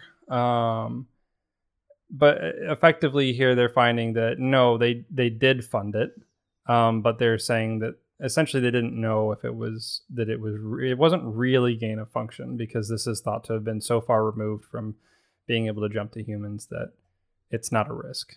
It, Yeah, I mean, oh, it just, but I think the bigger story here is that Fauci did lie oh yeah, he told to Congress. Yeah, he lied for sure, and not really.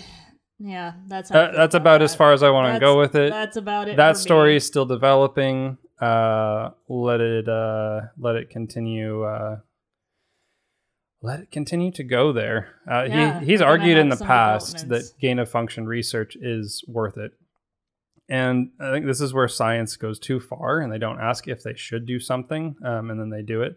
But essentially, just for those who are not uh, aware of it and you want something to look up, uh, gain of function research is essentially enhancing something like a pathogen or a virus to make it more transmissible or more deadly to help better prepare vaccinations and help people basically help the medical professionals and the scientists to figure out how they're going to deal with this thing.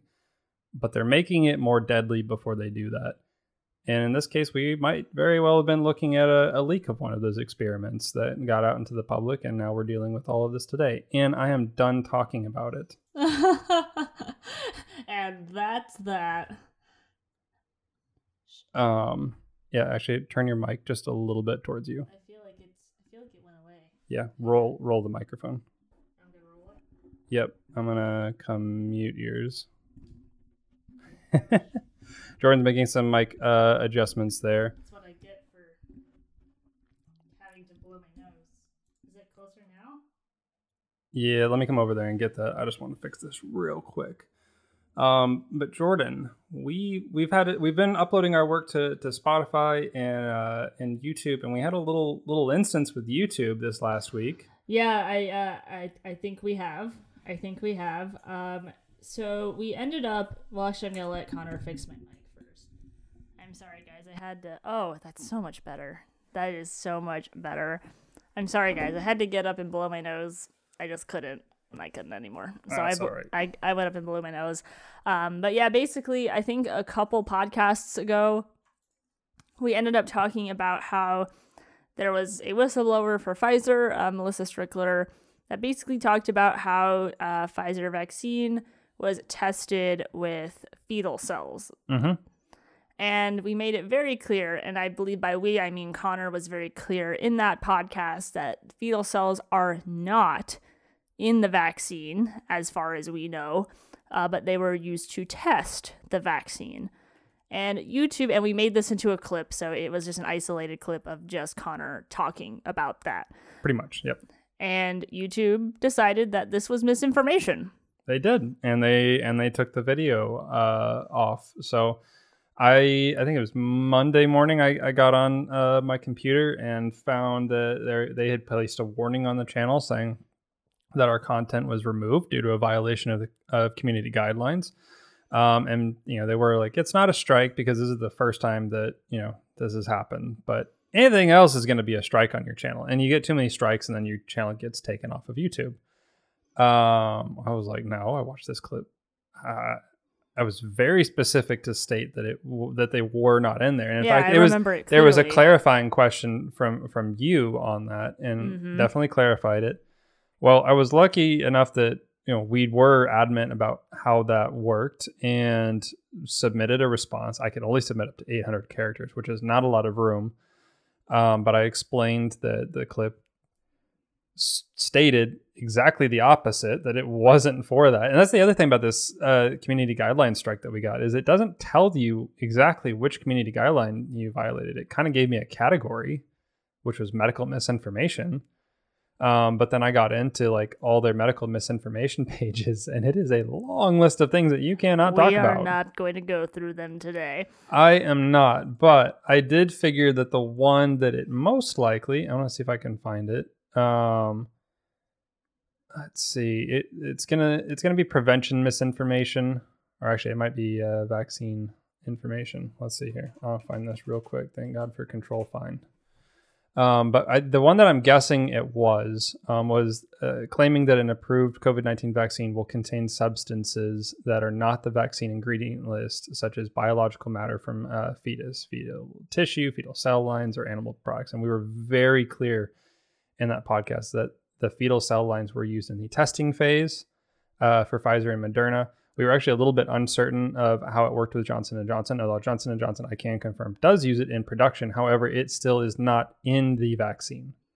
It does not exist in there. Um, all that to be said, I was able to submit an appeal, and we were cleared on that video. So it is back up. So it was a little bit of a, a win for us. I was pretty happy about it. I was a little Um, surprised. I was I was surprised too. I wasn't sure I was going to go, but they sent back in a message saying appeal granted. Thank you for your appeal. We've determined that your content, uh, news corner clips, what Pfizer didn't want you to know, doesn't violate uh, our community guidelines. And basically, they told me that the content had been uh, reinstated on our site. Funny enough, though, it was at 17 views when they had appealed it, and now it's like at 14 as of this morning. So I don't quite Yeah. understand that one. It's kind of weird. Um, but I think it brings up a bigger topic of online censorship and misinformation stuff that I just I, I don't know how that's supposed to be tackled or if it should even be tackled at all. And I wanted to see what your thoughts are on this because I it, it, I don't know how much uh, I know you I know you uh, listen to the Daily Wire and Ben Shapiro a lot. And I know he's harped on it before about how it works because they've had their own run-ins with YouTube and uh, Twitter and stuff. But where where do you feel that this type of misinformation censorship, hate speech censorship, or any of the the similar categories. How does that work? Uh, does that work for or against the public? Do you think? Um, I'm I'm honestly not. I'm not 100. My brain is starting to fry itself right now. Um, I I know.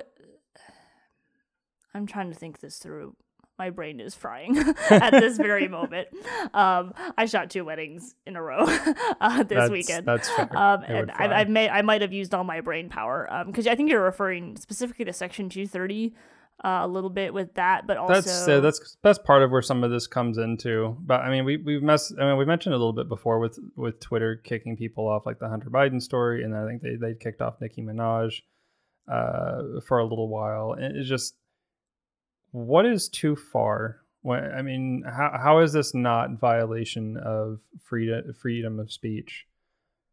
And you know, in the case of something like the Hunter Biden story, they 100% got that wrong. They deemed it misinformation. Facebook blocked it, Twitter blocked it, took down New York Post's uh, Twitter profile, uh, didn't reinstate it for a while. Uh, actually, I don't know if it ever got reinstated at this point. Um, they, they should have after it came out that the story was true and the FBI was doing the probe.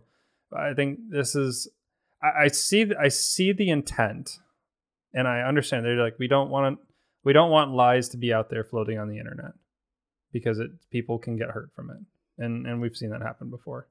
I don't think that's their intent. It, I'm doesn't. being honest. I, that's not their intent. That- Their I- intent is to maybe the intent of people like you and me that are on the other side of the aisle though i've met them i've talked to them and they think medical they think mis- misinformation is a dangerous thing and they could mean dangerous in a couple different ways It depends on what they consider to be misinformation. If it's an opinion that you don't like, or if it's a fact that you don't like. I think Allie uh, Beth Stuckey, um, she does the podcast Relatable, Mm-hmm. got kicked off of Twitter for saying that uh, men are not women.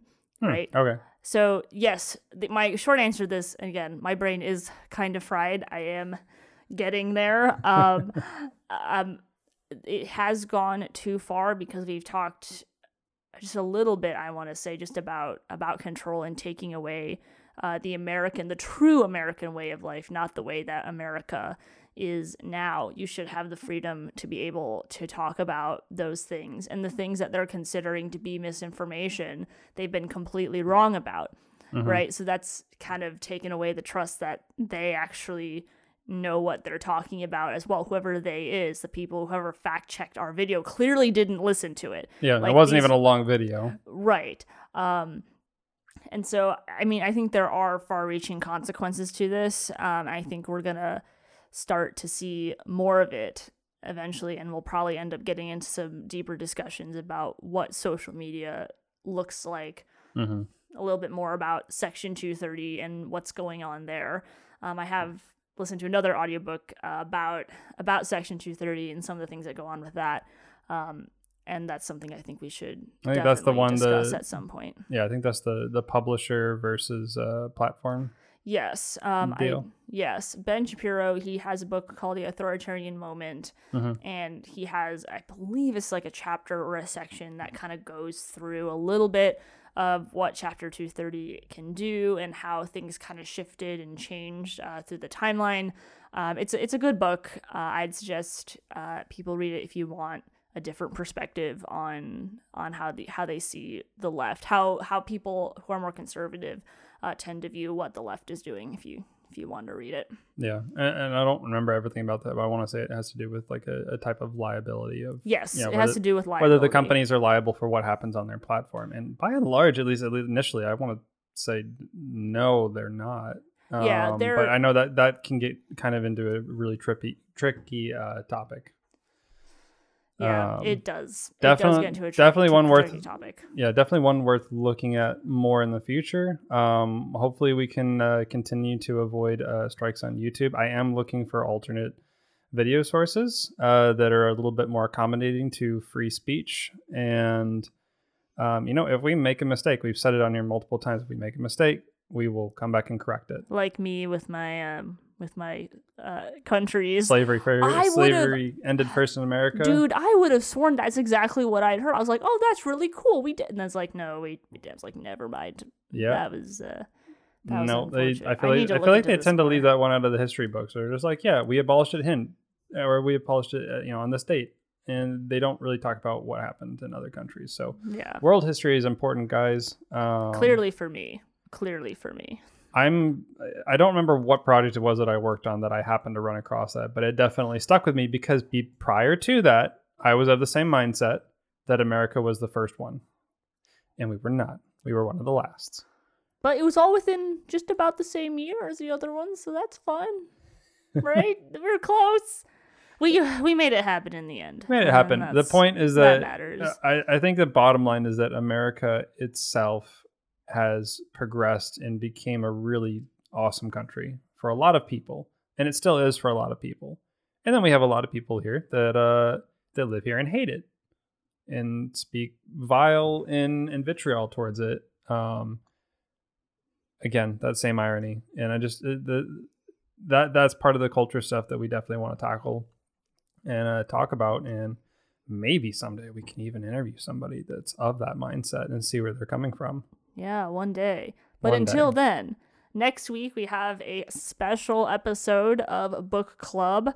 Uh, we're going to be going through Animal Farm, and again, we'll talk more about culture and what America looks like now, if how we're moving that direction. Animal Farm so far mm-hmm. is good, um, and I've been enjoying it. So we will, we'll, I guess we'll just meet you there, and we'll and we'll talk about it then. Absolutely. And I think that's all I have to say. What about you, Connor? Nope, I'm good as well. Uh, any other project updates that we're working on? They're still in progress and coming soon. You'll see them announced from our social media pages. Um, but if you guys have questions or comments, I think the best place probably is going to be on our YouTube clips.